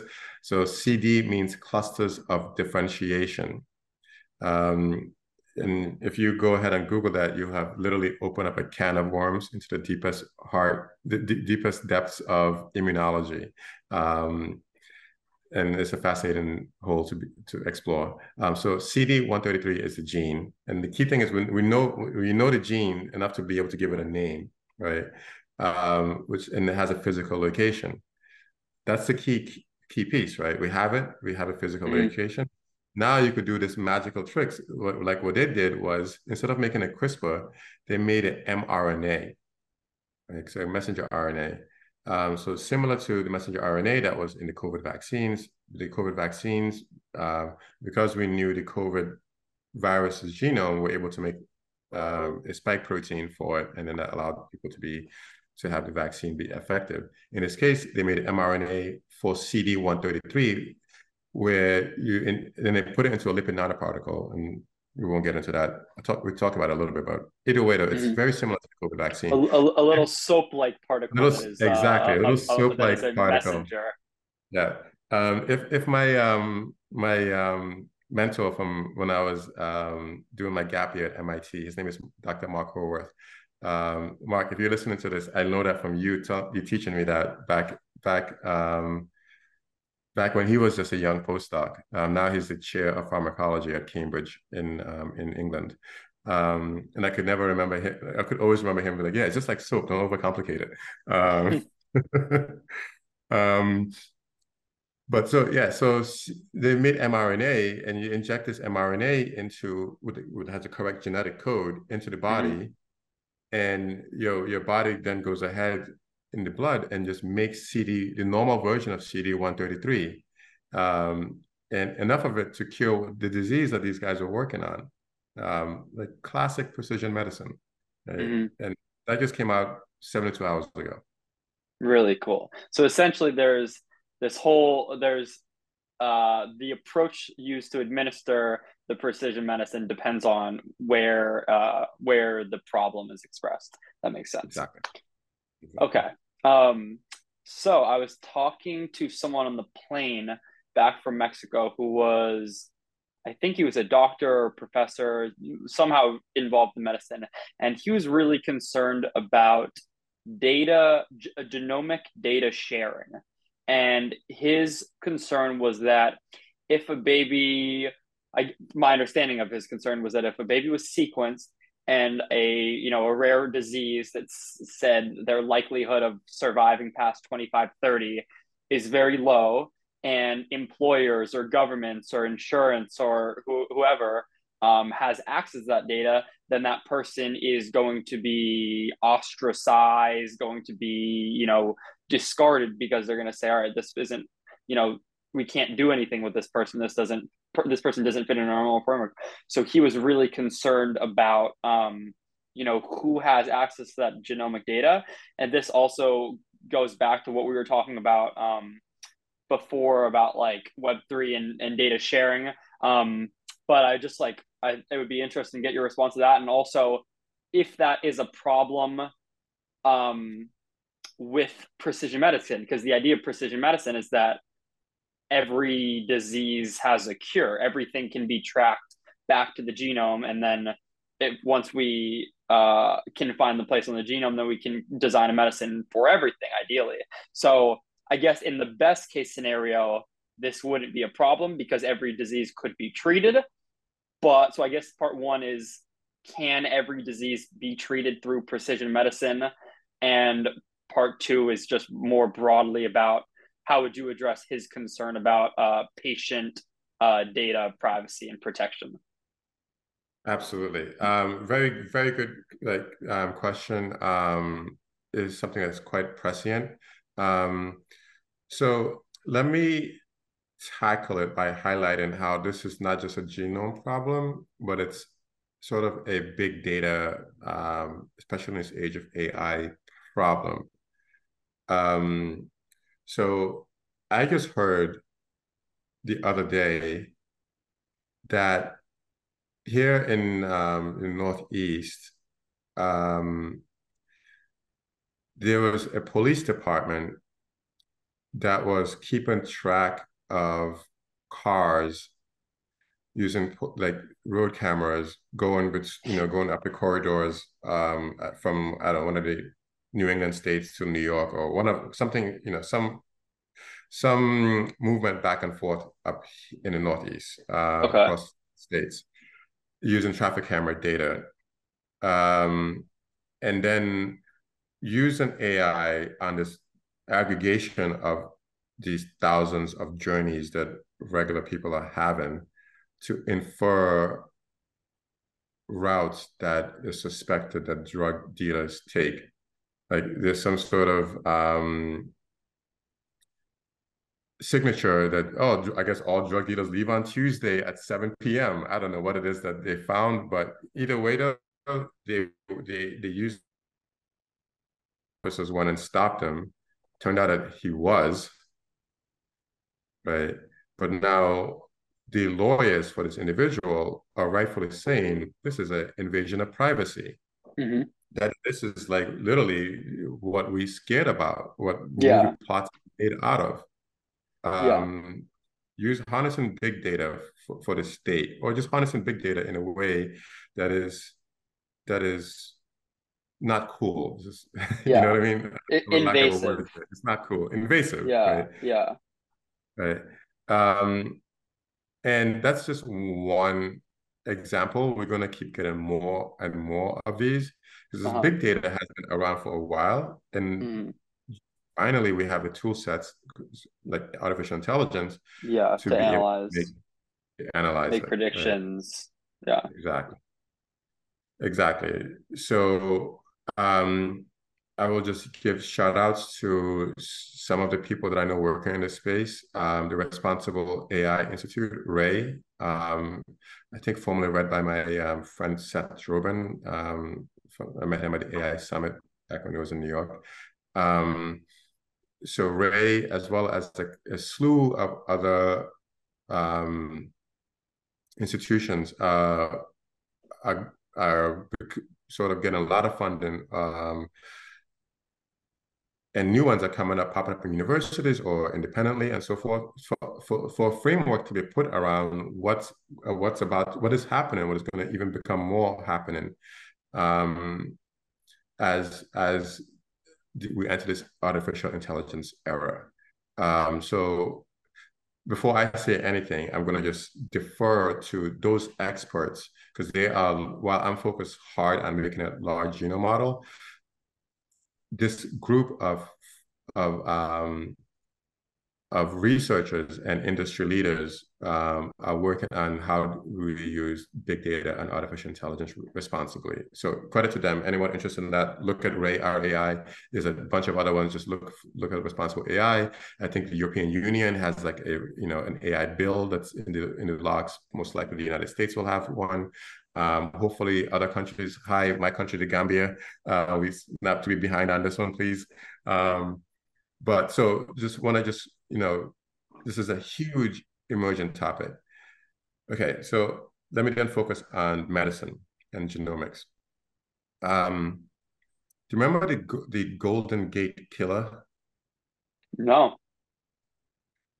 So this this was um he was this guy was a serial killer in California, and he was basically a one of those like I don't know lost cold cases, like nobody could figure out who it was.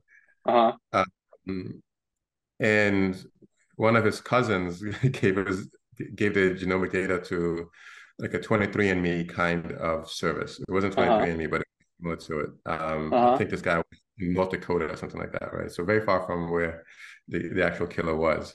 Um, but there was genetic data that uh, was made available publicly by the service that the cousin used, um, which then allowed investigators to triangulate onto the serial killer and find him. Mm. Right. So there was enough shared genetic information um, between the cousin, because cousins are what one eighth removed, something like that.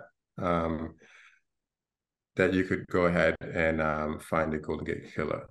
Um, so again, remember that one eighth thing I said earlier, like we carry the histories of our descendants as well as people parallel to us. So they use mm-hmm. that trick to find this this cold case. Um, now, now that was great. We got one serial killer off of the road, but opened up a can of worms regarding privacy. Yeah. So they could identify the serial killer. They could also identify basically everybody else in his family who are not doing criminal acts, right? Um, when like when your genome sequence is made available, you make available your family's genomic history and mm-hmm. past as well as present. Mm-hmm. Um, and um, right now, um, what it's looking like is at some point there'll be enough genomic information that's given out um, through like nationwide efforts like this umbilical cord sequencing as well mm-hmm. as this direct sequencing that we should at some point be able to infer basically everybody's genome. Right? So the idea of of um, hiding in the woods and cutting off your electricity and so forth doesn't work anymore. You have to move to a new new new way of thinking. is like, okay, we have this data. If we don't have yours, we have somebody close enough to you that we can infer yours. Right. So we have to move to how do we manage that responsibly? How do we yeah. put in protections? Right. How do we like if we today you you get a prescription from your from your physician, you have a um you have a physician patient relationship that is respected by the law like if you go to a lawyer and you talk to a you know a, your client you have a client lawyer like privileges that are protected mm-hmm. by the law uh, mm-hmm. we have some some of that in in journalism even though some of you know it's been knocked down quite a bit but either case though represented within the structure of the legal system privacy concerns that are becoming more and more important as genomic data becomes more and more um, abundant um, so exactly how that's going to shape up to be, um, we'll have to see. But it's it's it's it's within the umbrella of the larger space of big data and AI. Mm-hmm. Uh, we need to form structures of respect, res- consideration of, of, of humanity, and protection for those that are vulnerable. Um, and and um, just sort of doing it, doing the right thing, uh, and having it encoded, hard coded in the law. Mm-hmm. Uh, what what does the world look like where everyone's genome is uh, either sequenced or predictable? Oh, um, so it, it, I think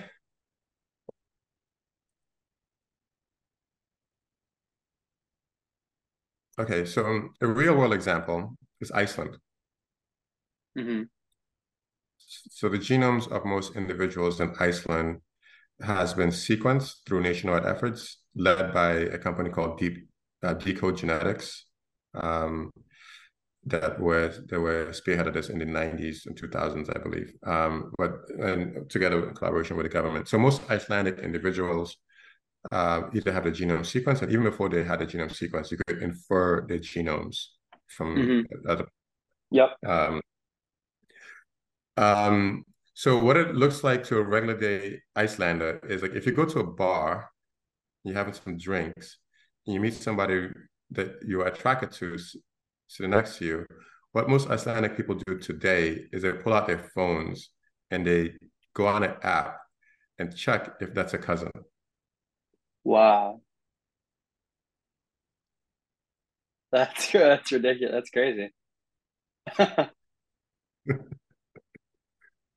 yes. Interesting. So that's that's the that's the evening times at Reykjavik. Interesting. Okay.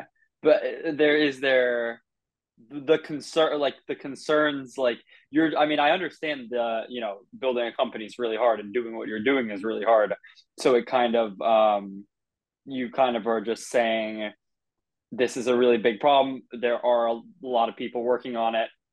uh, we fit in this you know our problem is situated within a larger problem and there needs to be like you know some type of legal relation uh, like legal structure that like what is the ideal like ideally what would it look like? Because you're saying that everyone's genome is going to be sequenceable.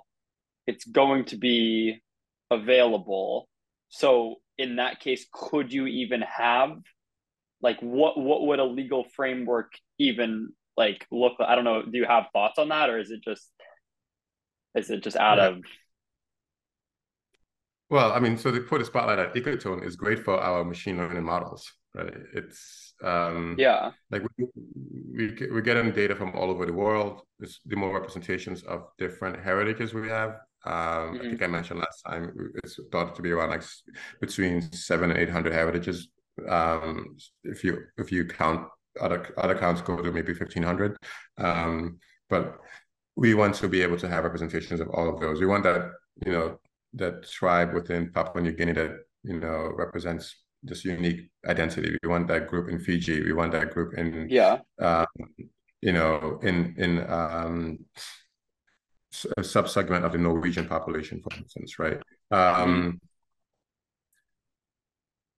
so the more of this data out there the more the better our large genome models work. Um, yeah. So that which is great. It's great for us. It's, it's great yeah. for medicine. Right? Yeah. Um, and as far as with, with indiv- individuals, I think what we have to do is start looking at companies that were early adopters of countries that were early adopters of this, like Iceland. So what what is Iceland's framework for maintaining patient privacy within that app, for mm-hmm. instance, right? Um, providing a public service while um, maintaining privacy. Um, one of the funny things about sort of the, the, Nordic countries is they have this combination of of um, very strong data protection while much more evasive approaches compared to the U.S. government to patient, also individual data. Um, so I'll cite Denmark since I'm quite familiar with it. I spent a few summers there um, they have this thing called a CPH number, which is um, similar to the social security number we have here. Um, but that CPH number has a ton more information behind it. It has um, Sweden as well has this thing. Um, it has like your apartment, the size of your apartment, hmm. right? How many rooms are in your apartment? What the previous apartments you were you lived in, hmm. um, your income level, your monthly bank in like in statements coming in and out. Yeah, you know, tons of personal data. Exactly, your prescription data. Yeah. Your genomic data. Yeah. Right? Your police records. Uh-huh. All of these things are tied to a single number. Uh-huh. Yet, yet, you would ask most Danes, um, or, and I think you could just most Scandinavians, um, trust in their government and their systems of privacy. They think that the United United States is more more um, loose with privacy compared to compared to their approach. Right? So they've his, before genomic data came online, they already had infrastructures to have different data sets in containers so mm-hmm. if you go to a judge for some trial, the judge only sees the relevant information for that. If you go to the doctor, the doctor sees only relevant information for that. If you go purchase purchase on a vehicle, you know, the financing company only sees information important for that. And now in genetics, like basically containerization. Um, mm-hmm.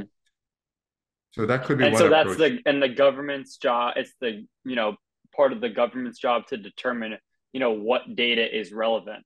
Uh and also like that demand like you know that's sat upon uh, a trust in government which i don't know if you know i don't know if we ha- if you know if we really have.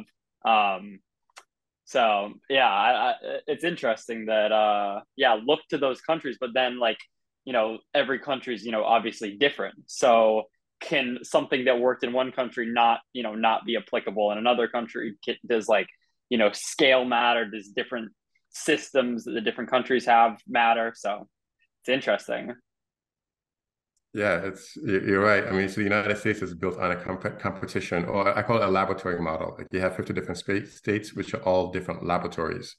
Uh-huh. And therefore, for any given experiment, there's a chance that you have multiple different outcomes. Um, and some of them are leaders, and some of them are, are not leaders. And mm -hmm. that actually fosters the innovation space within, within the United States. Mm -hmm. It's um, that's actually a a future. It's it's it's um it's something that you want. Yeah. Um, now, nothing is free, right? Um, so the downside of that is fragmentation. Um, so every state has their own driver's license information. Um, so if, if you if you run a red light in one state and you just move to another state, you could you could technically never pay that red light ever, right? Because doesn't if you if you run a red light in Massachusetts and you move to Washington to uh, you in Virginia, right? Mm-hmm. You could just like, you know, um, I'm never going back to to Massachusetts. Okay, that's your bill now, right? Mm-hmm. Um, so that's fragmentation, and that occurs in the medical system a lot, um, at like a bigger scale and a much more important scale than running up, even though you shouldn't run at a red light. Um, mm-hmm. But when it comes to no, it's um, fragmentation is very, very um, divisive and inefficient um, in the medical system. Um, so the part of the this is why you have the United States has just two sort of contrasting dualities. One side of it is is the most uh, innovative, all the best medicines are coming out of the United States, um, and other countries are uh, we sort of suppliers of innovation to other places in the world, um, highlighted by the COVID vaccine, mm-hmm. right? Um, on the other hand, other countries who are not as innovative have better medical systems than we do, right? Um, so we get innovations that are not managed well. Other countries don't do innovations. We give it to them and they manage it well. Mm-hmm. Right. Um, so we have to do better. Um, how that how that doing better looks like, um, whether that means that you have some spaces that are more unified, um, and then allow some spaces to be even more fragmented, so you could push more of that laboratory competition outcome thing, um, innovation thing happening. Um, that that is a huge, huge sort of um, high level um, problem um, that I, think many people are working on. Hopefully.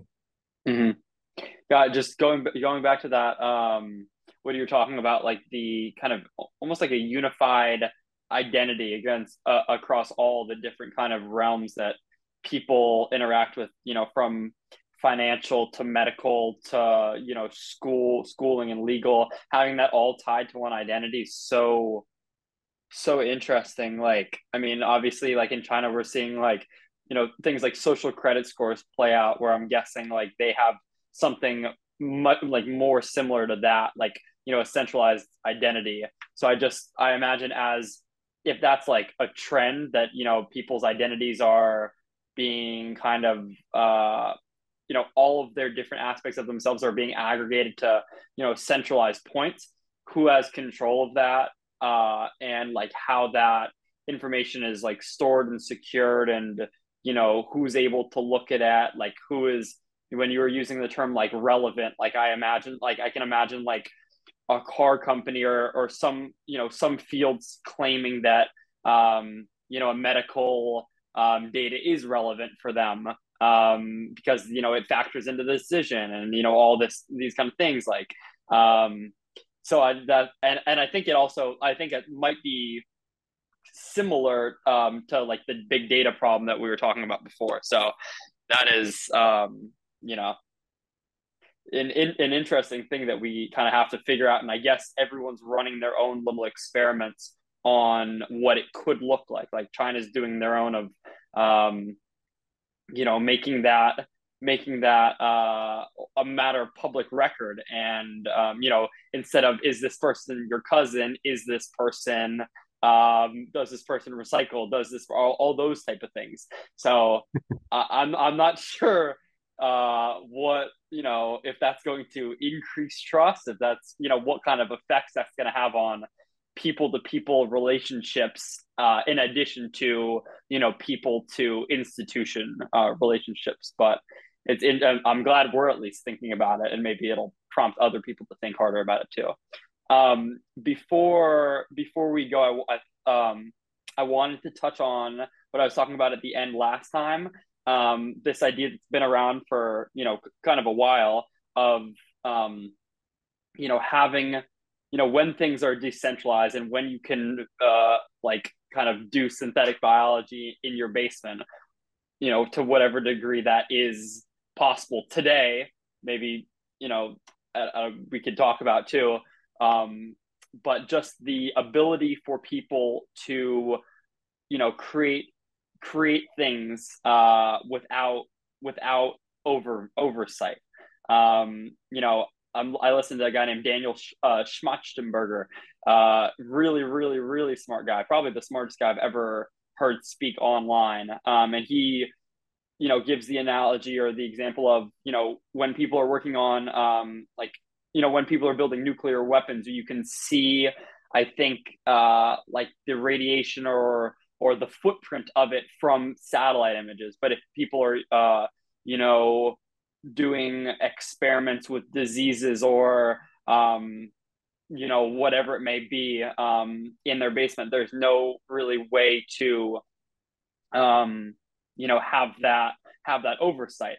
Um, and then it brings up kind of this this fork in the road between all right, well, do we just let people let people do this um, and hope that there isn't like you know the Unabomber philosophy of either there's too many people or you know the world is is cursed something like that and and letting that run wild or do we take the fork that seems like you know China's road and which uh, is their solution is increased surveillance um, you know with under the guise of or with the hope of i guess in the most positive sense of increased safety.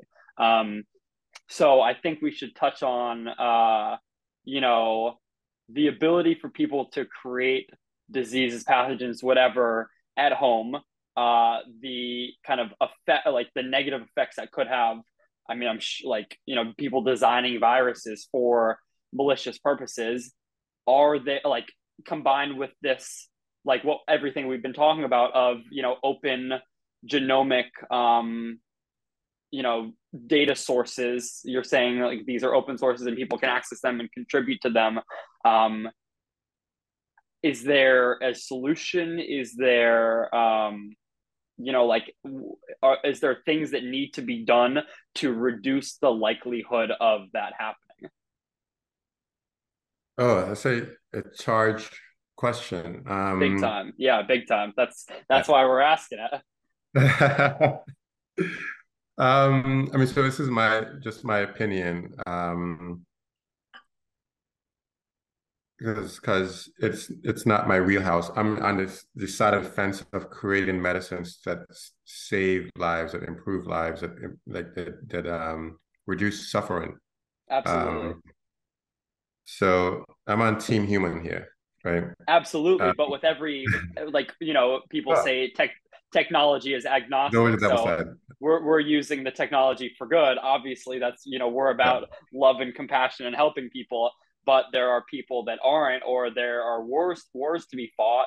Uh, and, you know, are there like with new technology comes greater responsibility? Are there a way yeah. we, the quote unquote good team, uh, can can structure things or do to um, you know redu- reduce the the chances of of you know bad actors, something like that. Yeah. So so one of one of the best approaches towards that um, is what I call uh, sometimes good offense is better than defense. Um, that is, that, and what that means is that if there's something that's going to be discovered, the question of how it's used first usually depends on who discovered it, right? Um, because then you have this effect of path dependent lock-in. So how it's first used usually dictates how it will be used down the line. Um, so path dependent lock-in is something that like um, um, but there's a recovery to be discovered. It's like a foot race to it. It's better that whoever is going to be using it for good gets there first because they'll probably use it for whatever they think it is versus somebody that has ill will getting there first because they'll just do it with a reflection of what they were thinking, right? Um, so in this in the space of AI, in the space of AI in medicine, um, it's I feel like it's critical for me to work, wake up every morning at 4 a.m. and get to work um, before some rando somewhere with ill will gets to the things that we want to get to. Mm-hmm. Right? So that's that's called good offense. Um, oftentimes will be good defense. Even though I'm a big fan of defense, but this is this highlights it just because of the fact because of path dependent lock-in which is a very powerful force. It's one of the reasons why we have a competitive edge against like a big pharmaceutical companies.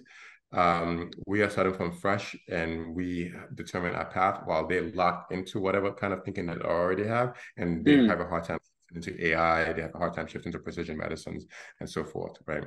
So path dependent lock-in is one of the most powerful forces known. Um, so that's that's a philosophical approach. Um, so more on the road or on the ground, um, I would I also I would say that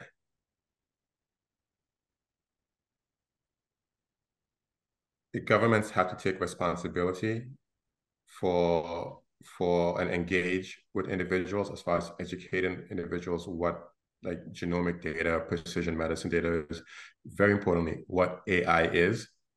Um, I've been doing as a public service literally for my my community here in New York City, these salons um, every few months now where we just gather people that are interested in the topic and teach them what the heck AI is and try to mm-hmm. get rid of this very terrible thing that some groups within AI are propagating that it's a black box. It's mm-hmm. something that you cannot understand. It's not for you. It's beyond you. It's let me take care of this. Right? You don't have any agency in this. Um, that is terrible, right? Like everyone should be able to understand what AI is. It is not a mystery. Anyone listen to this? It is not a mystery. We know exactly how it works, and the next versions of it will know that as well. Just you gotta open it, open the, the trunk, and look into to see what's inside. And you know, it's, if it's not in your forte, somebody that you trust should be able to understand it, right? Um, so we don't want to foster defeatism within a population because that allows for folks with ill intent to have more space to operate. I agree with yeah, I agree with that. That people shouldn't be scared away from things, and if you are scared away from something, you should go headlong into it. That is, uh, I agree with that philosophy, one hundred percent. Yeah.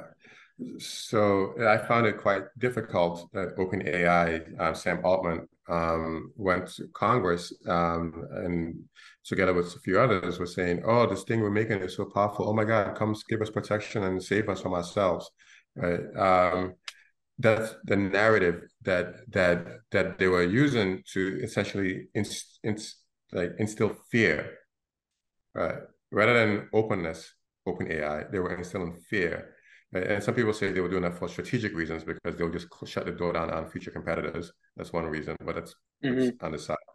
But mm-hmm. what it does uh, to my mother and my sister and people mm-hmm. close to me is like they feel like, oh my goodness, how can I even bother to try to learn what this mm-hmm. is? Like this guy is who's the expert in it, saying that it is so ter- is so difficult to understand that he needs the government to come help, you know, give him mm-hmm. some protection. Um, there's another narrative that was available he could have went into Congress and said, "Hey, this is what AI is. I'm going to show you some charts, and some of it is going to be difficult. But if you put enough time into it, you will understand exactly what it is. And if you don't have enough time to put into it, your clerks, their job is to put in that time and give it to you in a way that you could digest. Mm-hmm. Are you willing mm-hmm. to take in time? Because I'm here and I'm going to make it available to you. We're going mm-hmm. to get rid of this box idea, and we're going to all become informed citizens." Yeah, I like that. So he didn't use that narrative.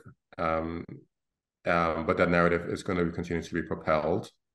So the, the, the first narrative, the one of fear and um, you don't have agency, let us take care of you, is going to get curtailed, and that's going to allow individuals um, to to just literally have more room to operate in the dark, and then we, we deal with the consequences of it. Mm-hmm. If somebody's doing something shady, it's your neighbor. You see them in the garage, and you don't, you're not really sure. Like, oh, they have a lot of computer servers. Oh, interesting. So forget even the biological stuff. This AI is mm-hmm. even technically much more more um, biological warfare is obviously very terrible. But what we what folks could do with AI um, and take advantage of the, the fact that it's a moving space, um, much more new compared to biological stuff, just means that we should give much more attention to AI at this point. Um, so somebody just has like a service space and you know, they're doing all kinds of stuff, blah, blah, blah, and you go by and hang out in the garage and have a beer, whatever, every so often, and they tell you a bit about what they're doing, blah, blah, blah. And they use words like something like, we use this pandas database to make this multi-matrix multiplication that is allowing me to do this, this, and that, right? And you're like, oh my goodness, all that went over my head, right? Pass me another beer, let's chill out, kick out, right? Yeah. Um, you are not an informed citizen because somewhere in there, he could have told you that he was doing some naughty shit that he shouldn't be. Yeah right? But because the powers that be have primed you to be to just feel like you don't have any agency. Yeah. You don't listen, and when a, a key word was given to you that you could be that could be useful to protecting lives, you just dismiss it and grabbed it and instead requested a beer. Mm-hmm. Right. So yeah, it's your responsibility to be perspicacious and to be ready to, um, you know, be one, uh, you know, desirous of understanding how things work.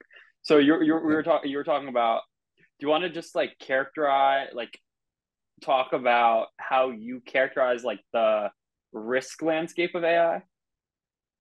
Yeah. Um, so maybe we could make this maybe the last or the second to last question. Yeah, yeah, yeah, yeah. I think that's good. Okay, excellent. Um, um, the risk landscape of AI.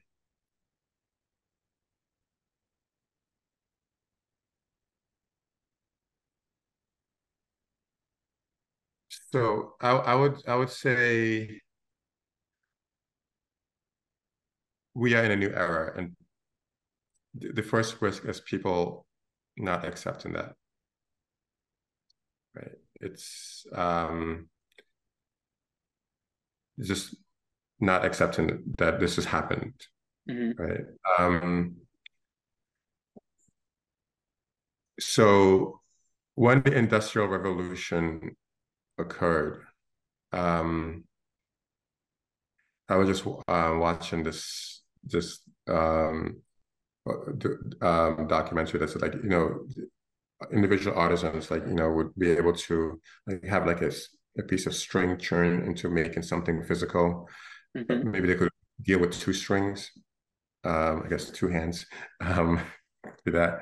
But then we we're able to move from that to to um, multiple different um, like eight strings and then all the way up to 112 strings that some um, that machines are able to do. Therefore, um, an individual is able to make one shirt a month. Of a sudden, that individual is one person is able to now make 1,600 shirts in a day. Mm-hmm. Right. So that was the kind of change that people were facing there, and that was tough for some people to face um, because it was sort of beyond imagination and it's happening right in front of your face, right? Mm-hmm. And, but it's still beyond conception. That mm-hmm. that resulted in movements that uh, um, that I think we'll see reverberations of. So, for instance, the, the Luddite movement, uh, where folks went started to burn factories. Luddite um, is kind of just like a rejection of change yeah rejection of change or in this case specifically for industrial revolution changes right? Yeah. Um, and i want to say that the luddites were right on a bunch of things. Um, so the industrial revolution is part, in, in large part responsible for the climate crisis that we're in today. Completely. Um, right. Um, so we have to acknowledge them right? And um, we also so truths tend to be multidimensional. Um, so the end of the, the industrial revolution also brought tons of people out of poverty yeah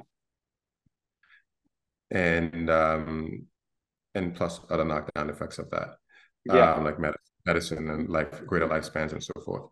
Yeah. Um, so, but imagine going from two strings that you could handle because you have two hands, just being it and making in one object out of that in a month to being able to make 1600 in one day. Yeah. Exponentially One more kind of capacity. Mm. Yeah. So we are now moving into that space with artificial intelligence. Right. Um, so I, I think I, I kind of hint at two things that um, just risks to consider. We will see a reverberation of the Luddite movement, right? As as as folks right feel like WTF, like I this is too much, right? Uh-huh. Um, and I think another thing, Joe, is something outside of the industrial revolution, um, is we're going to see a lot more jobs available as the knockdown effects of being able to handle a lot more information sort of come to be. Um, so I'm. This is. Can we? This is the. What date is it? This is August third, twenty twenty three, right? So I I'm putting my my timestamp on this one. Um, hopefully I'm right. Um, but right now, as of August third, twenty twenty three, people think the opposite. Right? Yeah. we lost. Right? Um, which which there is. There's going to be attrition for a ton of jobs. Those jobs are just Yeah. going to disappear. Yeah. Yeah. A whole bunch of new jobs are going to come about. Um, and we'll, we'll we'll have to adapt. And there's also I don't know what the effect of the negative stuff um, is going to be, um, but um, so obviously the second risk is the one that's in the movies. Um, so AI is going to take over everything. Um, we're going to be um, what do you call it? Just um, have no agency and be Yeah. dictated by what what AI whatever forms it is comes to Mhm. tells us terminator um what was that book animal farm um Mhm. i'm not sure if you read that Yeah. where we just we i think animal farm um the humans just ate grapes and wine and had a dandy time and all became short fat um useless people because everything else was just taken care of them sort of Mhm. like pigs we became pigs basically i think that was the analogy in in in um, animal farm Mhm. um and, and I hate that I use very charged words there, and body shaming and so forth. So I just want to say I recognize that. No, we're using Um, the analogy from the book. Exactly, yeah, analogy from the Yeah. book. Um, but in either case, though, that's the thought that AI is um, so decision making is going to be taken um, up up level to AI because humans make don't consistently make good decisions all the time. Um, When we see versions of that with self driving cars, where sometimes the statistics suggest that they could be safer than human drivers um, Yeah. to other to, to other spaces. Um, so I am solidly on team human um, as one that makes AI myself with my own hands. I am on team human. There's a leveling up of decision making processes. Uh, that means me as a programmer is creating an AI agent to help me make better decisions. Much like having a watch on your hand allows you to know exactly what time it is. You have the data rather than guessing as we're used to. I Mhm. have created something that allows you to absorb more information of the world so you could make uh, more astute decisions. Mhm. Right? So this is so just every person is just going to have a lot more like verified, better information. Superpowers, Uh, a little bit. Well, it look like superpowers to us looking forward, but to those people, It'll just it's be not like when, you- commonplace yeah, when a tools. t-shirt is made now, like Yeah. in like a few seconds, we don't Uh-huh. think we, it's not a heartbeat, but somebody in the 1700s would be like, Yeah. what sorcery is this? You know? Yeah. It's it took it took me a month to make that, and you you just made a few thousand in a few seconds. Yeah. Uh, so it will look like magic to us, but it won't be magic to individuals then.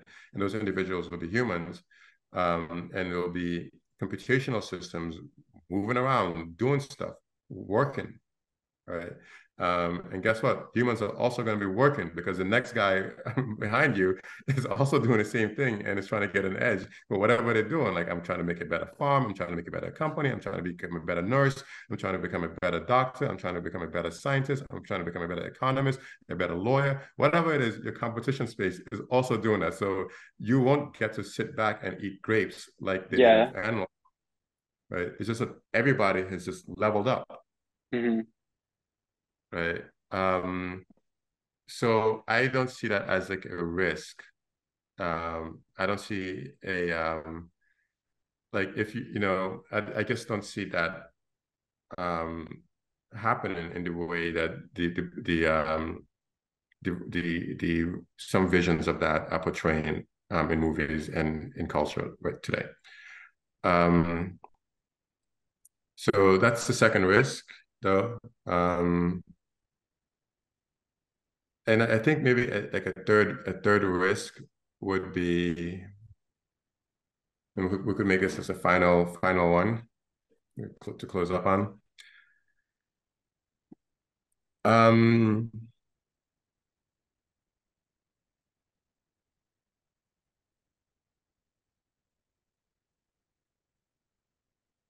so I, I I'm going to I'm going to try to just give a full picture here. Um, so AI is very energy intensive. We are in the midst of a climate crisis.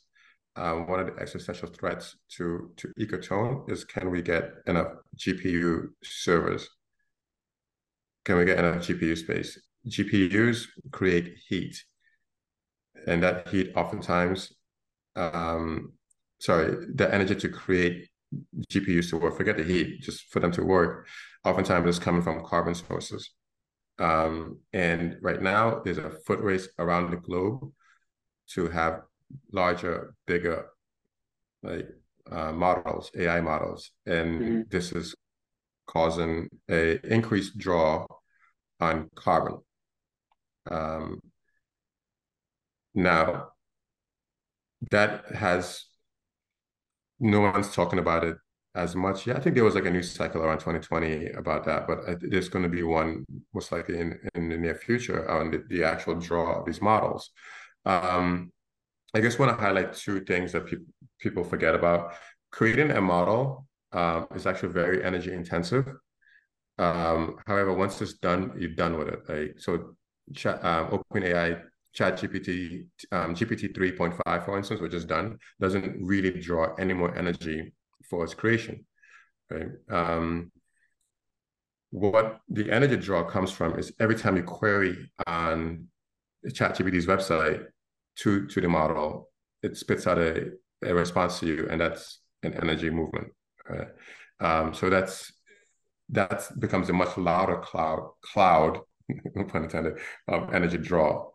Um, so as these models, you know, grow and grow, and more and more people are using them, it becomes Google, the next Google, and so forth. Um, the energy use is going to be more and more greater, and just to be sensitive to the climate change crisis, the human-caused climate change crisis that we are in right now, we have to um, pay some respect to that. Um, now, there's solutions that folks are working on. So Microsoft is putting servers underneath the water up in, I think, off the coast of Scotland is, is the beta test for this um, to allow these GPUs to be cooled better. Therefore, um, the infrastructure to cool the GPUs itself is taking up carbon. So if you could just put them underwater, you could run them faster without having to make these big air conditioned like server spaces to to keep these GPU spaces cooler. Um, is coming online, wind power, and particularly my favorite, solar power, that should be able to, um, if we just become wise and move faster, change our grid to become much more solar um, and make infrastructure so that places that have a lot of sun are able to have interconnects to places that do not have an overabundance of sun. Mm-hmm you know, um, classic problem in like Northern Africa and and Europe, Europe doesn't have that much sun. Northern Africa has a ton, but there's no electrical interconnects. So it's an infrastructure issue, multi-governmental in infrastructure. Just connect the plugs, people, right? That's what it takes. Um, and build the infrastructure. You could connect those plugs. Um, this is this is essential for us to be able to to reduce the footprint of AI at a planetary scale. Development of more solar, more wind, um, as well as having the distribution of it, such as with interconnects, and of course, like batteries um, and all those like emerging technologies that are coming online. Um, you know, nothing is free. So AI models, every time you tap chat, type into Chat GPT, you contribute to climate change in some very small infinitesimal amount. Um, but in aggregate, it is significant. And I think like one of the biggest risks that hopefully we'll we'll abrogate. Um, one of those risks is increasing the temperature due to these AI models. And I hope that we move very fast on the um, technologies such as solar, um, particularly solar to to um, reduce this footprint. Awesome, nice. What do you think? End it there. That yes, great. we could end there. All right, sweet. Yeah, that was great. Thanks a lot. Uh, thank you. Yeah, that was, so, that was hour forty-five. Hour forty-five. Jesus. So we're so the last. I, I I cut our ours down to forty minutes from before. So maybe I'll try to get this down a, like a little bit shorter. Just I don't know. I'll, I'll, try to find stuff, some stuff to cut out. Most of it was pretty pretty rock solid. Um, I thought it was really interesting. Um, but I'll try to if I don't do it today, I'll do I'll finish it by tomorrow.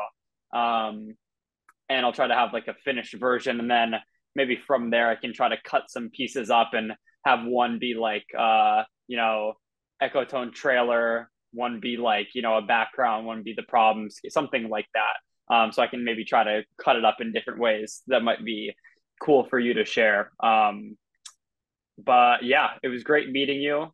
And um, we'll, we'll i mean we'll stay in touch as you know as i post and all that kind of stuff but you know it's pretty cool what you're doing um, i never really like really thought hard about um, this problem before um, or the new ways, uh, the new technology, and the new ways the technology is being um, deployed, especially like you know with such a positive humanist outlook, looking for solutions, um, which I'm all about. So I, I, it's always good to see people working on problems that you wish you were working on or wish you could work on, doing it right. So that's really cool. So I definitely wish you all the best. Um, and you know if you when you start talking to investors or if you do or need any help with you know organizing materials or anything like that i'll be in school this year um, but i'd love to just stay connected um, and help in any way and just you know continue our connection